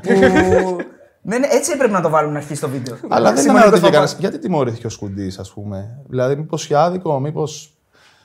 Μήπως άρχισε να λέει πράγματα τα οποία δεν ίσχυαν μόνο και μόνο να δικαιολογηθεί. Γιατί κάτι τέτοια έκανε τώρα μεγάλος άνθρωπος και τέλος πάντων ε, είχε κρυφτεί μετά Εντάξει, μια. δεν θέλω να το προσωποποιήσω με τον, με τον Σκουντή. Απλά ε, έχω, την, έχω την αίσθηση ότι θεωρείς ότι οι δημοσιογράφοι δεν έχουν πρώτον, δεν έχουν γνώση, αυτό καταλαβαίνω εγώ, του αθλήματος. Και νομίζω ότι θεωρείς ότι και οι επιδιώξεις τους και τα κίνητρά τους δεν, είναι, πο- δεν είναι σχεδόν Με ποτέ έχει καθαρά. προσεγγίσει δημοσιογράφος που μου έχει πει στο παρελθόν, ε, ξέρεις τι, ε, μπορώ να γράφω σε εσένα να αυτά, να... με λίγα ανεβάζει. λόγια θέλει και το τυράκι του. Καταλαβαίνεις. Δηλαδή ένα επάγγελμα το οποίο άμα κάποιος θέλει μπορεί να λειτουργήσει ανήθικα και πατάει πάνω ας πούμε στη, δεν ξέρω εγώ, στη ματαιοδοξία του καθενός να γράφει καλά για αυτόν. Με έχει γνωστός δημοσιογράφος. Και λέω, Μαλάκα, μα είναι δυνατόν. Του λέω, Ποιοι νομίζουν ότι είναι; Θεωρούν ας πούμε, ότι το να γράψεις και να φωτογραφίσει και να πεις Α, ο Νίκος είναι καλός. Ε, ε, θα, θα με επηρεάσει, εμένα θα με κάνει να βάλω το χέρι στην τσέπη. Κάτι τέτοιες αστείωτες. Προκατάληψη βέβαια μπορεί να ήταν ένας, δεν είναι όλοι έτσι. Εγώ κουμπάρω Α, μπράβο, δημοσιογράφο. αυτό Τον έχω θέλω. παντρέψει, δημοσιογράφος, αθλητικογράφος. Τον έχω παντρέψει τον Γιώργο. Θέλω να σου πω ότι δεν έχω, έχω και φίλους. Δεν είναι όλοι οι ίδιοι. Όπως αυτό και θέλω υπάρχουν να οι μπάτσοι, υπάρχουν και αστυνομικοί. Δεν σου λέω ότι είναι όλοι οι ίδιοι. πω. Γιατί είναι ολοκληρωτικό να, λέμε, να τσουβαλιάζουμε τους πάντε. Καλά, Ναι, λέω να τσουβαλιάζουν, αλλά. Όχι, όχι- γενικά λέω, Ναι, ναι, ναι, εννοείται πως όχι. Εννοείται πως όχι. Εντάξει, μια χαρά είστε δημοσιογράφοι είστε. Ναι, είμαστε μέλη της Ένωσης. Και επίσης επίσης, να πούμε εδώ ότι το Πενταράδες είναι οικουμενικό γιατί ο Βασίλης Κουντής αρθρογραφεί στον Πενταράδες. Καλά, ναι, άλλο. Όταν θα το δει, δεν ξέρω. Ε, Αλλά θα Φαντάσου, δηλαδή έχουμε το σκουντί στο site και, δεν, και σε αφήνουμε τα πεις. Σε αφήνουμε να τα πεις. Δηλαδή, πάντω υπάρχει και δημοκρατικό μέσα από το Πενταράδε. Δηλαδή, πραγματικά. Απίστευτο, ναι, πραγματικά. Δηλαδή να πούμε και ένα μπράβο στον εαυτό μας. Σωστά, όπως είπε ο Γραβάνης. Φίλο σου. Ε, Αυτοί οι τρελοί με πάνε γιατί νομίζω φοβά- φοβούνται, ξέρεις, δεν τα βάζουν. Έχουν υπάρχει αλληλεγγύη μεταξύ μας. Εντάξει, καλός είναι ο Μίτσος μου. Ωραία, είναι ατίθαστος και αυτά. Εντάξει, δεν είναι του στυλ μου, αλλά είναι καλό. Έχει καλή ψυχή. Αυτή τη στιγμή σου αρέσει, θα, μάλλον θα σου άρεσε, γιατί στο ρώτησα και έξω και στο ρωτώ και τώρα, θα σου άρεσε, επειδή είσαι ένας άνθρωπος που έχεις γνώση του αθλήματος και το είπα και πριν, θα σου άρεσε να πάρεις ένα τέτοιο ρόλο; Δηλαδή να είσαι ένας σχολιαστής, να είσαι ένας άνθρωπος ο οποίος μπορεί να βοηθήσει σε μια μετάδοση, να καταλάβει ο κόσμος δύο-τρία πράγματα παραπάνω. Παράδειγμα, πριν απαντήσεις. Ακούγοντας, ας πούμε, εγώ, για παράδειγμα, τον Λάζαρο Παπαδόπουλο σε μεταδόσεις, μου αρέσει, μου βοηθάει. Ακούγοντας τον Νίκο Νταμπίζα σε μεταδόσει στο ποδόσφαιρο, με βοηθάει. Καλά, δεν τρέπεσαι. Γιατί; Ακούγοντας τον Κώστα Κατσουράνη στην εκπομπή μας κάθε Πώς να Κυριακή. Τον έχω μαζί μου. Ναι, εντάξει, Έχουμε τον ναι. Κώστα Κατσουράνη κάθε Κυριακή στην εκπομπή μας. Είστε παραγωγάρα, ε. Ναι, δεν σε έχω πάρει σοβαρά. Μου είπατε ποιος έχετε κάνει και ευχαριστώ που με διαλέξατε. Πριν δύο χρόνια και σας έγραψα. Αυτό να το πούμε εδώ γιατί δεν το ξέρει ο κόσμος. Ότι ο Νίκος μας απάντησε δύο χρόνια μετά στο. στο- Επειδή κάποιος του είπε. στο message, στο μήνυμα που του είχαμε στείλει στο Instagram, μας απάντησε δύο χρόνια και η συνομιλία μας ποια είναι. Λέει, σας απα... σου απάντησα λίγο αργά ε, και του λέω εντάξει, τι είναι δύο χρόνια πριν Ναι, συνεννοιότητα. εντάξει, τώρα δύο χρονάκια τώρα λίμωνο. Λοιπόν, ε, οκ, σίγουρα θα βοηθούσε. Δεν ξέρω αν θα το έκανα εγώ αυτό. Αλλά θα βοηθούσε ένας άνθρωπος. Απλά είναι ιδιαίτερο το μπάσκετ, διότι έχει πολλούς αγγλικούς όρους όπως είπαμε. Και αν το βλέπει κάποιος ουδέτερος απλά για να χαζέψει ένα μάτσο, ίσως τον κουράσει. Δηλαδή δεν μπορεί συνέχεια να λες low post, high post, give a Back go, shot, screen, ναι, rebound, όλα αυτά. Και πόσο μάλλον όταν ένας άνθρωπος είναι γνώση του αντικειμένου, ας πούμε, όπως ένας μπασκεμπολίστα, θα φλιαρεί ακόμα παραπάνω με όλα αυτά. Σίγουρα χρειάζεται από το να ακούμε, δεν ξέρω εγώ, το βελούδινο σφυρί του, του Κρυβαγγέλη και το, πώς το λένε και αν στο κολέγιο έτρωγε ένα στυρόπιτα με κασέρι με κεφαλογραβιέρα, που λέει ο Χατζηγεωργίου. Που είναι συμπαθέστατη, δηλαδή τα λέμε ωραία, αλλά κάποια στιγμή, ρε φίλε, κάπως δηλαδή, ας, ας έχουν και έναν άνθρωπο εκεί δίπλα λίγο να τους βοηθάει. Και ο Γεωργίου είναι στο, σε ένα από τα στο site μας. Χατζηγεωργίου είναι σε Γι' ένα αυτό από τα site φαίνεται μας, ότι δεν είμαστε Το απόλυτοι. συμπαθώ, το συμπαθώ. Το συμπαθώ γιατί έχει και γυναίκα από Κύπρο και είμαι μισός Κύπριος. Και... Ναι, είναι μισός Κύπριος, ξέρεις. Ε. Α, ωραία, ναι. Τέλεια. Όχι γυναίκα και υπεραθλήτρια και καμαρώνει Βέβαια, όλο βέβαια. το νησί για. Ο Κώστας ο Κατσουράνης, ο αθλητής, ε, είναι μαζί μας κάθε Κυριακή. Κάνουμε μια σαν αθλητική Κυριακή στο YouTube. Και μας έχει πει ότι είναι κατά το συγκρίσεων, δηλαδή να πούμε Μέση Ρονάλντο. Εσύ είσαι, να πούμε, Διαμαντίδης, Σπανούλη, να επιλέξεις ποιος είναι ο καλύτερος, γιατί το έχεις κάνει, νομίζω, έχεις πει Σπανούλη. Αλλά είσαι σαν αθλητής, είναι, υφίστανται αυτές τις συγκρίσεις. Δεν έχω πει καλύτερο, Α, άρχισα που δεν μασάω τα δεν ξέρω, λόγια μου, μπορεί- δεν έχω ναι, πρόβλημα καλά. να παρεξηγηθεί ο Δημήτρης ή να παρεξηγηθεί ο Σπανούλης. Αυτό που έχει κάνει ο Σπανούλης είναι δυσκολότερο Α, μπράβο. από αυτό που έκανε ο δημητρη Αυτό είπα. Να φύγεις από μια ομάδα μεγάλη, να πας σε μια άλλη και να πάρει Να πάλι. φύγεις από ναι. μια ομάδα η οποία μάλλον δεν σου δίνει τον προσανατολισμό, γιατί φαντάζομαι γι' αυτό έφυγα, γιατί τα ποσά ούτως ή άλλως είναι μεγάλα. Ε, και να πας σε μια άλλη, να το χτίσεις από την αρχή και να φτιάξεις, ας πούμε, Ναι. να τη στιγματίσεις θετικά με δύο ευρωλίγκες κλπ. Αυτό είναι δυσκολότερο. Αλλά και άλλοι χαρακτήρες. Νομίζω ότι ο Δημήτρης ποτέ του δεν θα τον ενδιέφερε κάτι τέτοιο γιατί είναι άλλος τύπος. Ο Σπανούλης είναι έτσι πιο, πιο φιλόδοξος, ήταν διαφορετικό. Ποιος σου ταιριάζει πιο πολύ για παρέα, αν θα έκανες με κάποιον; Φαντάζομαι δεν κάνεις με κάποιον. Απλώς αν θα έκανες με κάποιον, ποιο θα είσαι πιο πολύ κοντά προσωπικότητα. Μαλάκα, είναι πάρα το πολύ μακριά από τους δύο. Και από τους δύο. Δηλαδή τώρα Ναι. μιλάμε αν είναι ο μαραθώνιος ή ο ελληνικός ή της Ιαπωνίας. Δεν ξέρω. Με κοίταξε, σαν συμπέκτη, επειδή είχα το Δημήτρη συμπέκτη, ήταν ένας τύπος που πραγματικά απορρότυχε μες στο κεφάλι του λειτουργούσε με τέτοια ιδιοτέλεια. Δηλαδή, σου δίνει την μπάλα. Δεν τον ένοιαζε ρε, να μην βάλει πόντο. Δεν τον ένοιαζε. Σου δίνει την μπάλα, παίξε. Του δίνω προπονητή τελευταία επίθεση και μου λέγε: Όχι, πάρ την εσύ γιατί είσαι καλά σήμερα. Δεν το κάνει άλλος αυτός. Γιατί οι αθλητές έχουν έτσι έναν εγωισμό μεγάλο, μπορεί να νιώθουν καλοί. Δεν το κάνεις. Ο Δημήτρης Κομμουνιστή το τα έκανε. σχετικά δηλαδή. Δημήτρης. Ναι, ναι, ναι. Μοιραζόταν. τι- Σωστό. Ναι. Ο Σπανούλη άλλος τύπος, δεν χρειάζεται να σου πω, το καταλαβαίνεις. Δηλαδή θα την έδινε σε σένα και θα πήγε να την έπαιρνε ο ίδιος από σένα. ε, Εντάξει, και αυτό θέλει τη. Καπιταλιστής, όχι, αλλά θα λοιπόν. το βάζε, καταλαβαίνεις. Ναι, θέλει Εκεί τα είναι κακαλά του, ναι. Ακόμα μεγαλύτερο. Θεωρείς ότι είναι ένα άθλο για εμάς προσωπικά ε, το ότι έχουμε βγάλει 35 λεπτά, 40 λεπτά στη συνέντευξη με τον Διαμαντίδη. Δηλαδή είναι κάτι που είναι, θα μπορούσαμε να το υπερφωνευόμαστε. Κοίταξε, επειδή γενικά σας βλέπω φλιαρείτε, λογικά τα 28 μιλούσαμε. ναι. Τελικά δεν μου απάντησες. Οι συγκρίσεις είναι θέμα δημοσιογράφων και είναι μια βλακία των δημοσιογράφων που τη βάζουν. ε, και στην Αμερική γίνεται έτσι όπως είπαμε. Φουλ. Ε, ή όντως ισχύει, δηλαδή και εσείς μεταξύ σας έχετε αυτόν τον συναγωνισμό και θέλετε να γίνετε καλύτεροι, γιατί αύριο μεθαύριο θα πει ένας δημοσιογράφος ότι ο παπάς είναι καλύτερος από αυτόν. Ε, Όχι παπάς, έτσι. Εμένα δημοσιογράφο να πει ότι είμαι καλύτερο από κάποιον. δηλαδή, παίζει, ναι. πιστεύω ότι με γινόταν ψηφοφορία. θα Εντάξει, δεν ήμουνα- βοήθησε και τον εαυτό σου, Νικό όμως. Δηλαδή, όλο κόντερ είχες με τους δημοσιογράφου. Τι περίμενες να σε έχουν σαν πάπα; Εντάξει, όλο αυτό καταλαβαίνεις γιατί γίνεται. Σου ξαναλέω, πηγαίνω σε φάλα ακαδημίες και δεν ξέρουν τον Ποντίρογκα. Πηγαίνω, μιλάω σε παιδάκια και μου λένε ποιο αγαπημένο παίκτη, λέω Ποντίρογκα. Και δεν τον ξέρει κανένας. Καταλαβαίνεις τι θέλω να σου πω ότι όλα αυτά είναι μάτια, τα 10 χρόνια δεν σε ξέρει κανένας. Δεν πάει να είσαι ο Σε Θεός. 10 χρόνια λες. Σε Ναι. δέκα. Ναι, ά, και ήταν ο Γκάλης και ο το κούμπο, αυτοί είναι. Ωραία, όχι και ο Διαμαντής και ο Σπανούλης, αλλά καταλαβαίνεις ότι και αυτά, όλο αυτό το πράγμα που γίνεται είναι λίγο μάταιο. Εντάξει, οκ. Εντάξει, μην θα σταματήσει. Στο Διαμαντίδη είχαμε κάνει το εξής. Τώρα ασχολείται κανένας που είναι καλύτερος Διαμαντής ο Σπανούλης; Όχι. Είναι veteran και αυτά. Σε 7 χρόνια, αν ο Σπανούλης που θεωρώ ότι θα είναι στην επικαιρότητα λόγω προπονητικής, ο Διαμαντής δεν ξέρω αν θα μείνει ας πούμε, πίσω στην αφάνεια ή λόγω προσωπικότητας, ενώ δεν του αρέσει και αυτά να μπει μπροστά. Ίσως η νέα γενιά δεν θα, δεν θα τους ξέρει. Γιατί το NBA, ρε φίλε, είναι η πεμπτουσία όλο αυτό το πράγμα τους. Εκεί είναι η κορυφαίοι. Οκ, εντάξει. Υπάρχουν περιστατικά όπως τον Γκάλη τότε. Εντάξει, στιγμάτισε την Ελλάδα, μια κοινωνία ολόκληρη, είναι κάτι μεγαλύτερο από τον μπάσκετ. Στο Διαμαντίδη κάναμε το εξής. Είπαμε ε, ποιοι είναι χειρότεροι κτλ. Δηλαδή, χειρότερος συμπαίκτης, προπονητής κτλ. Μας απάντησε, Μας να ξέρεις, απάντησε σε δεν όλα. είναι- να. Γιατί είναι ανταγωνιστικός. Του είχαμε βάλει βέβαια ένα ποτήρι με αλάτι μέσα, αλάτι και νερό. Ποιον είπε χειρότερο προπονητή; Τον, ε, Τον Ιβάνο- τον τον Ιβάνοβιτ. Ιβάνοβιτς. Συμφωνείς; Όχι, σίγουρα όχι. Υπάρχουν πολύ χειρότεροι. Ωραία, πάμε λοιπόν και σε σένα. Δεν θα σου βάλουμε κάτι μπροστά σου γιατί θεωρούμε ότι δεν το Θα χρειάζεσαι. απαντήσεις όλα, Θα έτσι. απαντήσεις όλα. Χειρότερος συμπαίκτη; Έχει Ποιος είναι ο χειρότερος; Χειρότερος συμπαίκτη πήρε έναν Αμερικάνο που Ένα- δεν θυμάμαι το όνομά του, ε, ο οποίος τον φωνάζανε Πάπια ή κάτι Ντακ, Πάπια κάπω το λέγανε και δεν την έβρισκε ποτέ. Δεν μπορούσε να βγάλει συνεννόηση μαζί του μες στο γήπεδο. Ποιος ήταν ο χειρότερος προπονητής που είχες λοιπόν; Όχι στον Παναγιώτο τότε και καλά, οπουδήποτε. Τι εννοείς χειρότερος θα μου πεις τώρα εσύ; Ρε, εσύ, κοίταξε, θα σου πω έναν που με έβαζε 38 λεπτά, αλλά πραγματικά ήταν ο, ο χειρότερος. Ήταν πέρσι ο Δέδας. Να. Δηλαδή, πραγματικά απορώ. Δηλαδή, μακάρι ο άνθρωπος να βελτιωθεί, να το αναπτύξει αυτό ξέρεις, δίπλα στον Ιτούδη, αλλά δηλαδή, δεν τα πίστευα αυτά τα πράγματα. Είναι χειρότερη. Κάποια στιγμή θυμάμαι ένας δημοσιογράφος είπε στον Τζόρτζεβιτς ότι ο παπάς είπε καλά χειρότερο προπονητή και λοιπά. Ένας τέλος πάντων δημοσιογραφίσκο και τη πλάκα. Και απάντησε πάνω σε αυτό που δεν το έχω πει ποτέ εγώ, ας πούμε. Θέλω να σου πω ότι ε, νομίζω εντάξει, νομίζω ο, ο, ο, Απάντησε ο Δέ- ο Τζόρτζεβιτς. Δέδας με βάση και τα, αυτά που είπαν όλοι στον έζησαν είναι κατά κοινή ομολογία. Δεν, δεν τους ξαναζήσει. Ε, είχε και ο Μπόγρη θέμα μαζί του, ε. Εντάξει, ρε, εσύ, ο Γιώργος είναι σε μια κατηγορία, ξέρεις που τον έχουν ότι. Α, και αυτός δεν είναι. Όποιον και να ρωτήσεις. Απλά άλλοι θα το πούνε, άλλοι δεν θα το πούνε. Αυτή είναι η διαφορά, ας πούμε. Το τι πιστεύουν όμως, πίστεψε με τα αποδητήρια. Είναι... Είναι παθομολογούμενο δηλαδή. Όχι, δεν πάει ο νου. δεν πάει ο νου τη ζήσαμε. Δεν είναι οθετό. Εγώ δεν το ξέρω. Δεν το ξέρω, το εγώ το ξέρω. ρε, Λοιπόν. Ε, Συμπαίκτη χειρότερος; Μπορεί να είναι και ξένος, μπορεί να είναι και Έλληνας, οτιδήποτε θες να πεις. Χειρότερος όταν λέμε δεν εννοούμε επειδή ο άνθρωπο να είναι άχρηστος στο μπάσκετ. Εσύ δεν, το, δεν, Ναι, δεν δεν τα τα βρίσκεσαι. δεν τα ναι. βρίσκω. Παραδόξως, δεν είχα ποτέ έτσι κόντρες με συμπαίκτες. Γιατί όπως σου είπα, είμαι ένας τύπος της πλάκας, κάνω πολύ χαβαλέ μέσα που δημιουργεί προβλήματα με αυτούς που τους από πάνω μου, ας πούμε. Ξέρεις, δεν δεν γούσαρα καθόλου το, το Σίγκλετον, γιατί δεν τον καταλάβαινα, ας πούμε. Ήταν απόμακρος, κοινωνικό και αυτά. Αλλά μετά έτσι τον εκτίμησα γιατί κατάλαβα ότι το έχει φιλοσοφήσει διαφορετικά. Δηλαδή δεν έκανε παρά με κανέναν, αλλά μ' άρεσε που θα σχολιάσει του πιτσιρικά τη φωτογραφία για να του δώσει Κίνητρο. ε. κουράγιο και κίνητρο, κατάλαβες, στο Instagram. Ε, Ήταν δηλαδή μια σχέση αγάπης μίσους κάπως. Δηλαδή, δεν ναι, είχα τον- καμία σχέση μαζί του. Δηλαδή δεν θυμάμαι να ανταλλάζαμε καλημέρα, γιατί ήταν τόσο απόμακρο, αλλά μετά τον εκτίμησα.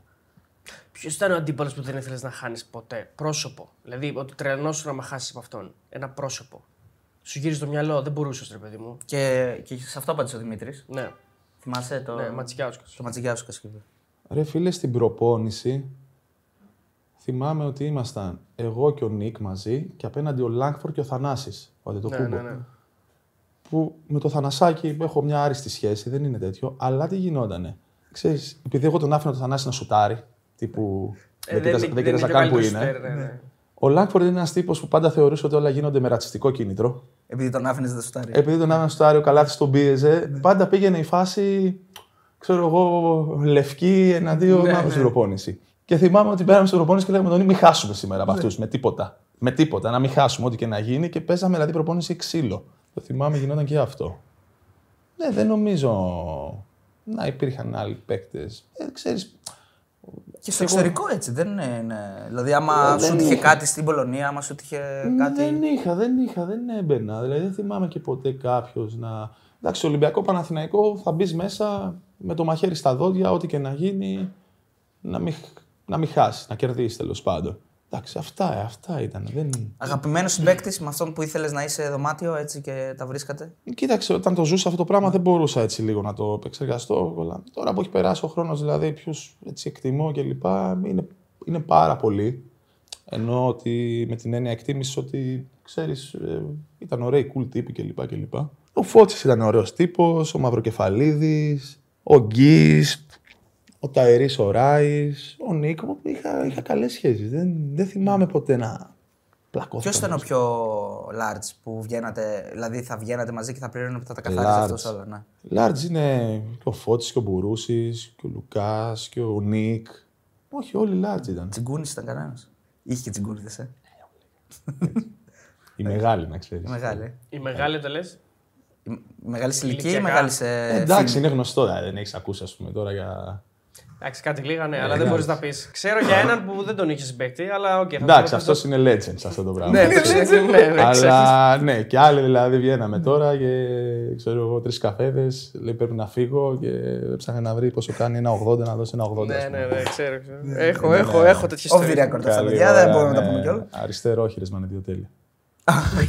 Ε, υπήρχε κάποιος έτσι που ήταν γλεντζές περισσότερο, δηλαδή που έβγαινε πολύ, που ήταν. ε, Εντάξει, οι Αμερικάνοι Του ήταν ποτού. πάλι ζωισμένοι. Εντάξει, Ήτα- είχε, υπήρχαν. ε, Οι Αμερικάνοι, επειδή ήταν και όλοι μαζί, ξέρεις, απενεχοποιούνταν λίγο όταν βγαίνουν 10 μαζί. Εγώ είχα το πρόβλημα ότι έβγαινα μόνος μου. Με τους φίλους μου. Δηλαδή με το που βγω είμαι να, ο παπά είναι εκεί. Όταν βγαίνουν 10 Αμερικάνοι, εντάξει, βγήκε ο Παναθηναϊκός, χανότανε κάπου στη φάση. Είναι ομαδική δραστηριότητα. μπράβο, μπράβο, μπράβο. Είναι καλό Εκδρομή. κλίμα. Να Είναι σα καλό σχέση. κλίμα, ναι, ναι. Ενώ μα βγει ο παπάς είναι αποθεραπεία αλήθειας. Λοιπόν, Ήσουν στην ομάδα, νομίζω ότι ήσουν στην ομάδα που έχει γίνει, που παίζουν ε, Θεσσαλονίκη με τον Άρη, βγαίνουν και τους κόβει από το επόμενο παιχνίδι. Νομίζω ήσουν στην το Φίλε, ήμουνα στην ομάδα. Όταν έγινε γνωστό αυτό, μας καλούν στην αίθουσα να γίνει κουβέντα, παύλα, χαμός. Και πίστεψέ με, επειδή είμαι πάντα έχω αυτό το ενοχικό σύνδρομο, ενώ ήξερα ότι δεν έχω βγει, νόμιζα ότι έχω βγει. Λέω θα με γαμίσουν. Λέω, Ρενικό, δεν βγήκες. δεν ήσουν έξω. Δηλαδή νιώθω κάτι θα γίνει. Πάλι εμένα θα γαμίσουν. και Έπαιρνε τηλέφωνο. Ρε, παιδιά, χθες βγήκαμε. Ποιος ε, και σκα- φίλε, όταν ας πούμε ανακοίνωσαν και τέτοιο, λέω, «Ουφ, δεν νιώθα ξέρεις σαν να μην με είδαν. Ενώ κοιμόμουν. Για πες. Ποιος ήταν το, στην απέναντι πλευρά, ήταν ο Γιανακόπουλος; Είχε, δηλαδή, μπει- είχε, είχε Όχι, παρεμβεί εντάξει. και ο Οι ίδιο. αποφάσεις οι μεγάλες αυτές έρχονται από πάνω από τον Δημήτρη. Αλλά ο, ο ενδιάμεσος ήταν ο Μάνος Παπαδόπουλος. που τώρα δεν είναι. Ναι, και νομίζω ο προπονητής ήταν ο Αργύρης. Έχει γίνει ένα σκηνικό και με τον Αργύρι. ε; Ναι, φίλε, έγινε. Ενώ έγινε, δεν έχει κανένα σκηνικό. Πώς να σου το πω. Εγώ δεν λογομαχώ, ούτε πιάνομαι στα χέρια. Θα κατεβάσω ρολά και θα με δεις, θα το δεις στη μούρη μου, ας πούμε, αυτό που νιώθω. Όταν λέμε Ακόμα δεν το δηλαδή έχουμε ότι δει, είχε εντάξει. κόντρες και κάνει. Ναι, εντάξει. α, Έχουμε ώρα ακόμα. χαίρεστε, όχι. Πολύ κοντά. Μην βλέπεις το αυτό γιατί Λοιπόν, σφίγγω. Ναι. Ε, δεν έγινε. Απλά ξέρεις, όταν είχα πάει στον Παναθηναϊκό, είχα έρθει από μια χρονιά που ήμουν πρώτος σκόρε στην Α1, πρώτος σκόρε στο Eurocup. Ξέρεις, είχα προτάσεις πάρα πολύ καλές. Και επέλεξα τον Παναθηναϊκό με τη λογική εντάξει, να κληρώσω το όνειρο που είχα με λιγότερα χρήματα, αλλά νομίζοντας ότι θα καβάλα άλογο και ήθελα να παίζω. Στην αρχή έπαιζα πάρα πολύ. Με έβαζε βασικό, μου έδωσε τη φανέλα να παίζω και αυτά. Ε, ε, έδειξα πράγματα, έβαζα, έκανα. Αλλά κάποια στιγμή τίποτα, με πάγωσε. Πολύ καιρό. Και ξέρεις, το πήρα στραβά αυτό το πράγμα. Δηλαδή, λέω τι έγινε τώρα, γιατί έτσι, αλλιώς άρχισα να μου τρώνω. Αλλά πράγματι δεν το καταλάβαινα τον μπάσκετ. Γιατί ο άνθρωπος αυτός είναι για μένα ο πιο σπουδαίος εορτικό του αθλήματος. Δηλαδή, να σου αναλύσει είναι το, το τουλάχιστον. μπάσκετ. Ναι. Δεν το καταλάβαινα, αλλά δεν μπορούσα να καταλάβω ότι δεν το καταλάβαινα. Και νόμιζα, ξέρεις, ότι είναι τώρα προσωπικό και είχα στραβώσει πολύ μαζί του. Αλλά γι' αυτό είναι που σου λέω, ρε παιδί μου. Περνά τα... Η εμπειρία είναι το μόνο αγαθό στον κόσμο που δεν αγοράζεται. Δεν μπορούσα ας πούμε, να καταλάβω τι γινόταν. Δεν είχα την εμπειρία, δεν είχα τη γνώση, δεν είχα τίποτα. Με το πέρασμα του χρόνου το κατάλαβα. Και όταν ξαναεδωθήκαμε, μου είπε και αυτός από μένα έλυση, εγώ του είπα, sorry, δεν είχα καταλάβει. Δεν το έβλεπα. Είναι, είναι άλλο πράγμα. Τι να κάνουμε. Ήσουν μέλος της ομάδας που ε, τη ζητήθηκε να γυρίσει με το Πούλμαν από την Κωνσταντινούπολη; Δεν είμαι μέρος ομάδας που ζητήθηκε, είμαι μέρος που γύρισε από το πούλμα. Ναι, Γιατί δεν είμαστε σίγουροι για την Πώς είναι η χρονολογία. διαδρομή; Πρέπει να γράψει ένα βιβλίο για τη διαδρομή. Ωραία πρέπει να ήταν. ε. Φίλε, δεν ξέρω αν το έχω ξαναπεί, αλλά θυμάμαι ότι Είσαι και ψηλός. Αφού γίνεται αυτή η ιστορία και μπαίνουμε μέσα στο πούλμα, λέμε εντάξει, είναι μια πλάκα. Κάποια στιγμή θα κάνει τη στροφή να μας παρώσει. Να πάει σε αεροδρόμιο. ναι. Και περνάει το ένα αεροδρόμιο, περνάει το άλλο. Κοιτάγαμε, έχει ένα αεροδρόμιο, λέγαμε και ξέρω εγώ στην τάδε πόλη. Στρατιωτικό. Λέμε εντάξει, στη χειρότερη, Αλεξανδρούπολη, στρατιωτικό, δεν ξέρω αν έχει, από εκεί. Α, σε Αλεξανδρούπολη έχει, ναι. Όχι, κανονικό έχει. Φίλε, αυτό με την Αλεξανδρούπολη την είπα την πόλη γιατί. Γιατί ενώ έχουμε μπει μες στο πούλμα, εντάξει, θα κάνεις μετά στην αρχή λίγο κουβέντα, λίγο χαβαλέ, θα πιάσεις το κινητό σου, πιάσεις μετά το iPad σου, δεν ξέρω τι έχεις στο tablet σου. Μετά θα κλείσεις τα μάτια και θα σκεφτείς τα υπαρξιακά σου. Μετά θα μιλήσεις με την κόμενά σου αν έχεις. Ακούσεις λίγο μουσική. Ε, ρε φίλε, ναι, μετά θα τελειώσει η μπαταρία από αυτό. θα τελειώσει η μπαταρία από το άλλο, θα τελειώσει το σάλιο σου, φίλε. θα τελειώσουν όλα. Ε, κάποια στιγμή, φίλε, κατέθεσα την ψυχή μου, πήρα ό,τι είχα μέσα μου και ξεκινάω να πάω μπροστά στον οδηγό να τον ρωτήσω πού είμαστε. Περιμένω να ακούσω, φίλε, ένα. Στη χειρότερη ρε μαλάκα, ένα θύβα. να μου πει μα στη θύβα. Δεν βλέπα την φυλακή. Λέω 45 λεπτά Νίκο, άρχισε να μετρά προβατάκια, δεν ξέρω. Και μου λέει, α, μου λέει, δεξιά μου λέει Αλεξανδρούπολη. Του λέω, «Ποια Αλεξανδρούπολη. Σε 8 ώρες. Και, και Τούρκος τώρα με μεταφραστεί αυτό. Η- η- Μέχρι να φτάσει Αλεξανδρούπολη Θεσσαλονίκη, Ναι. μου φάνηκε ρε παιδί μου ότι πέρασε flashback ο- όλη η ζωή μου. Δεν κατάλαβε μετά. Δεν ε, κοιταζόμασταν έτσι στα μάτια και χωρίς να χωρίς σκέψεις, απλά ένα κενό. δηλαδή ήταν ό,τι πιο κοντά στο θάνατο είχα μετά. από- δηλαδή, μα- Δεν, δεν, δεν πάει ο νους σου, δεν πάει ο νους σου. Κάναμε 19 ώρες.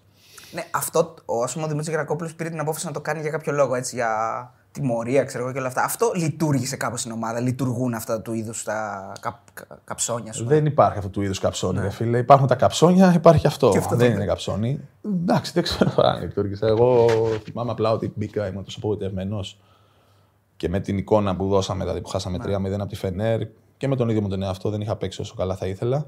Που ήμουν, ας πούμε, έτσι πνιγμένος στον καημό μου και μπήκα. Δεν το συνειδητοποίησα ακριβώς, μετά το κατάλαβα. Εκεί στην Αλεξανδρούπολη. Άρα, σε σε- Υπήρχαν κάποιοι Κοίταξε, πήραμε το πρωτάθλημα μετά που ήταν η μεγαλύτερη στιγμή μου, ας πούμε, όσο ήμουν στο Παναθηναϊκό αυτό το πρωτάθλημα μέσα στο σεφ. Που τώρα αν λειτουργήσε ή όχι, okay, εκ του αποτελέσματος ναι, λειτουργήσε. Τώρα, άμα γυρνάγαμε το αεροπλανάκι μας στο business, μπορεί να το πέραμε πάλι. δεν ξέρω. Κάποιοι βέβαια Εντάξει. δεν μπήκαν στο πούλμα. Κάποιοι ναι. δεν μπήκανε στο πούλμα. ναι. Αν δεν κάνω πήγανε λάθος. στο πούλμα, ναι. Οι Αμερικάνοι ήταν. Νομίζω Εντάξει, ο- όταν έγινε αυτό, όλοι οι επαναστάτες δεν μπαίνουν στο πούλμα, δεν μπαίνουν στο πούλμαν. Μπήκανε τώρα με σεισμένα τα κεφάλια άλλοι κι άλλοι. Αλλά όχι, δεν μπήκανε κάποιοι στο πούλμαν. Ο Φώτσης, Ο ο, Φώτσης ο δεν Μάικ πήγε, ναι. Τζέιμς, ο Σίγκλετον δεν μπήκανε. Θυμάμαι κάποιος άλλος αν δεν μπήκε. Και τι κα- πα- πα- πι- αρνήθηκαν την διρεκτίβα της ομάδας και είπανε πάμε με αεροπλάνο μόνοι μας. Ναι, Πληρώσαν δηλαδή δικό τους. ναι, δικό τους εισιτήριο. Και καλά κάνανε, αν με ρωτάς. Δηλαδή, εγώ τους. Ε... Δεν παρεξηγηθήκατε. αναγνωρίζω. Οι υπόλοιποι δεν παρεξηγηθήκατε ότι εμείς είμαστε μια ομάδα, εμείς μπήκαμε εσείς γιατί δεν μπήκατε. Δεν έγινε έτσι. Όχι, δεν παρεξηγηθήκαμε. Εγώ, για να είμαι ειλικρινής, δεν σου κρύβω ότι άμα πραγματικά είχα δώσει τον καλύτερό μου εαυτό και ήξερα ότι φίλε έκανα τα πάντα για να κερδίσουμε, θα έπαιρνα και εγώ το αεροπλάνο. Εγώ νιώθα, οι τύψεις μου ήταν ότι ρε Μαλάκα, έβγαλε 5, 7 και 4 και 3 πόντους, δεν ξέρω τι έβαλα. Κατάλαβες, δεν βοήθησα. Τώρα, αν δεν επεξεργάστηκα καλά την τιμωρία, ήταν αυτή. και λέω εντάξει, είναι τιμωρία, φίλε, την πόσο την αξίζω. Οι άλλοι μπορεί να αισθάνθηκαν όπως σου λέω. Οκ. Το θεώρησες υποτιμητικό; Δηλαδή σε, σε μείωση να ως το παίκτη. βιώνει Ε, ένας δεν είναι αθλητής επαγγελματικό τώρα, κατάλαβες. Γίνονται αίσχη στον πλανήτη. Δεν θα κάτσω εγώ που έπαιρνα εκατομμύρια να νιώσω ότι είμαι το μεγαλύτερο θύμα στον κόσμο επειδή μπήκα 17 ώρες σε ένα λεωφορείο ας πούμε, και πήγα στην Αθήνα. Εντάξει. Οκ. Ήτανε βάρβαρο. Ε, Θεωρώ ότι και ο Δημήτρης ένιωσε πάρα πολύ αδικημένος γιατί είχα, λέει, ένα σκασμό λεφτά και χάνεις 3-0 και βγαίνουν έξω οι παίχτες και διαλύονται και νιώθει ότι δεν σέβονται τέτοια. Δεν ήμουν εγώ σε αυτούς που βγήκανε για να σου δώσω να καταλάβεις ότι η μόνη μου ενοχή ήταν το αγωνιστικό. Οκ, έγινε. Θεωρώ ότι θα έπρεπε κάποιος από τους πιο πάνω από τους παίκτες να πάρει την πρωτοβουλία να βγει μπροστά και να πει: Όχι, εγώ σαν, σαν αρχηγός, όχι παίκτης, σαν αρχηγός, είσαι προπονητής. Τι κάνω. Σαν αρχηγό αποστολής, ας πούμε. Ναι, ναι, ναι. σαν οτιδήποτε. Είτε λέγεται προπονητής, είτε λέγεται κάποιος, ότι να παραβλέψει αυτό το πράγμα, γιατί ξέρω ότι όταν θα ηρεμήσει και ο Γιαννακόπουλος θα καταλάβει ότι αυτό το πράγμα ήταν λάθος. Άρα, μακροπρόθεσμα αυτή η πρωτοβουλία ήταν σωστή. Θα δείχνε άλλο πράγμα. Δεν το έκανε κάποιος. Δεν μπορεί ο παίχτη λοιπόν μόνος να επαναστατεί. Θα έπρεπε για μένα ο κατά τα άλλα αξιόλογος και πραγματικά και καλός άνθρωπος και καλός προπονητής Πασκουάλ να βγει να πει: Ξέρετε τι, το παίρνω πάνω μου σαν προπονητή, σαν σαν. Θα πάμε με το αεροπλάνο. Sorry Δημήτρη Γιανακόπουλε, δεν πρέπει να γίνει αυτό το πράγμα. Έτσι. Δεν έπρεπε να μπει στο πούλμαν, ας πούμε, και να το κάνει όλο αυτό. Και για τον ίδιο. Την πάλεψε ο Πασκουάλ στο Πούλμα. Ρε φίλε, είχα τα δικά μου προβλήματα. Δεν είχα τον Πασχουάλ. Στο και αυτό. ε, ο Δημήτρης Γιανακόπουλος ξέρει μπάσκετ. Δηλαδή βλέπει και καταλαβαίνει. Ε, Προφανώς θα έχετε δει παιχνίδια μαζί ή θα έχετε κάνει έτσι μπασκετικές ε, συζητήσεις; Έχει πάρα πολύ καλή αντίληψη. Καμιά φορά νιώθω ότι είναι απλά κολόφαρδος και τα πετυχαίνει. Αλλά έχει καλή αντίληψη. Ναι. Έχει, εντάξει. Βλέπει, βλέπει από μικρός ρε παιδί μου. Μπάσκετ έχει ζήσει, έχει κάνει. Νομίζω ότι έχει και καλή αντίληψη ας πούμε, των ανθρώπων. Και, και ακόμα και φυσιογνωμικά, να σου το πω έτσι, και χαρακτήρα. Δηλαδή καταλαβαίνει, αυτός θα μου παίξει, αυτή είναι μια καλή προσθήκη. Είναι, κάνει ριζοσπαστικές κινήσεις πολλές φορές. Δηλαδή τον παραδέχομαι γιατί δεν πάει ούτε με το political correct, ούτε safe πράγματα. Και του βγαίνουν έτσι, από ό,τι έχει δείξει η ιστορία. Όπως μας βλέπεις εδώ, θα μπορούσε να έρθει να μας κάνει το κονέ να το κάνουμε συνέντευξη. Τη φάση έτσι όπως την είδες. Να και τσάμπα έτσι, θα μην πάρει τίποτα ο Νικόλας. Για ένα κόπουλο σου φαίνω, ρε φίλε. 300 ναι. Α, ναι, ναι, ναι, ναι, ναι, ό,τι θες, ό,τι θες. Δεν ξέρω, μπορεί να, να το υποκινήσω άμα θες, αλλά δεν ξέρω. Λίγο, Εντάξει, όποτε λίγο, είναι εντάξει, κάντε πέντε συνεντεύξεις, κάντε ένα κολομπάρεμα, ξέρεις. Ποιους να κάνουμε; Όποιο και να κάνετε, πετάχτε το Δημήτρης Γιανακόπουλος, ξέρω εγώ. Α, να το κάνουμε έτσι, ναι. Να το Λοιπόν, και χτίσουμε. λίγο πριν κλείσουμε, ε, θέλω να κάνω μια ερώτηση την οποία θα πρέπει να έχουμε κάνει στην αρχή. Είσαι ο μοναδικός. Ο μοναδικός, Μασκάρι, παίζει να είσαι ο μοναδικός. Που έχεις παίξει στο εξωτερικό, αλλά η ομάδα ήρθε στην Ελλάδα να παίξει. Δηλαδή δεν πήγες ποτέ εκεί. Αυτό Έχω είναι παίξει κάτι... σε ομάδα εξωτερικού, να σε βοηθήσω Ναι, σε ομάδα για εξωτερικού, τη συγγνώμη. διατύπωση. Ναι, Γιατί ναι, στο συγγνώμη. πάντιο ήσουν που ήσουν. Ήμουνα σε τίποτα, στο σπίτι μου. Λοιπόν, ε, έχω παίξει για ομάδα του εξωτερικού χωρίς ποτέ να Χωρίς ποτέ φύγω να από την παίξεις Ελλάδα. στη βάση της, ναι. Ναι, συνέβη αυτό με τη Χάπουελ. Όπως έλεγα και πριν, με ήθελε ο coach Κάτας από το καλοκαίρι. Ήταν τότε ιστορίε με τον κορονοϊό. Ήμουνα και εγώ σε φάση που ήθελα να είμαι ακόμα στην Ελλάδα και δεν έφυγα να παίξω, να κάνω συμβόλαιο δηλαδή για όλη τη χρονιά. Μετά με ενόχλησε για το Final Four του Champions League που ήταν αρχή της χρονιάς, διότι είχε μετατεθεί από τον κορονοϊό από την προηγούμενη χρονιά. Και μου λέει: Θέλουμε να παίξει μαζί για μας στο Final Four τουλάχιστον. Και λέω: Οκ, το σκέφτομαι. Μου λέει: Θέλουμε να έρθεις εδώ για μια εβδομάδα να κάνεις προπονήσεις. Μετά μαθαίνω ότι στο Ισραήλ τους κλείνανε σε κάτι λαγούμια, μη κολλήσουν από τις μύγες κορονοϊό. Ήταν πολύ αυστηρά. Και λέω: Δεν το έχω ούτε αυτό. Τους λέω: Ούτε αυτό το έχω. Λέω στο μάνατζερ μου: Δύσκολο. Ε, μου λέει: Θα έρθουμε εμείς. Ε, λέω: Εντάξει, άμα είναι έτσι το έχω. Να έρθουμε εδώ μια Στο ΚΕΡ εβδομάδα. ήταν, στο ΚΕΡ ήταν. Να κάνουμε 10 προπονήσεις. Εντάξει, πάρουμε και το χαρτζιλίκι μας εκεί που ήταν καλό.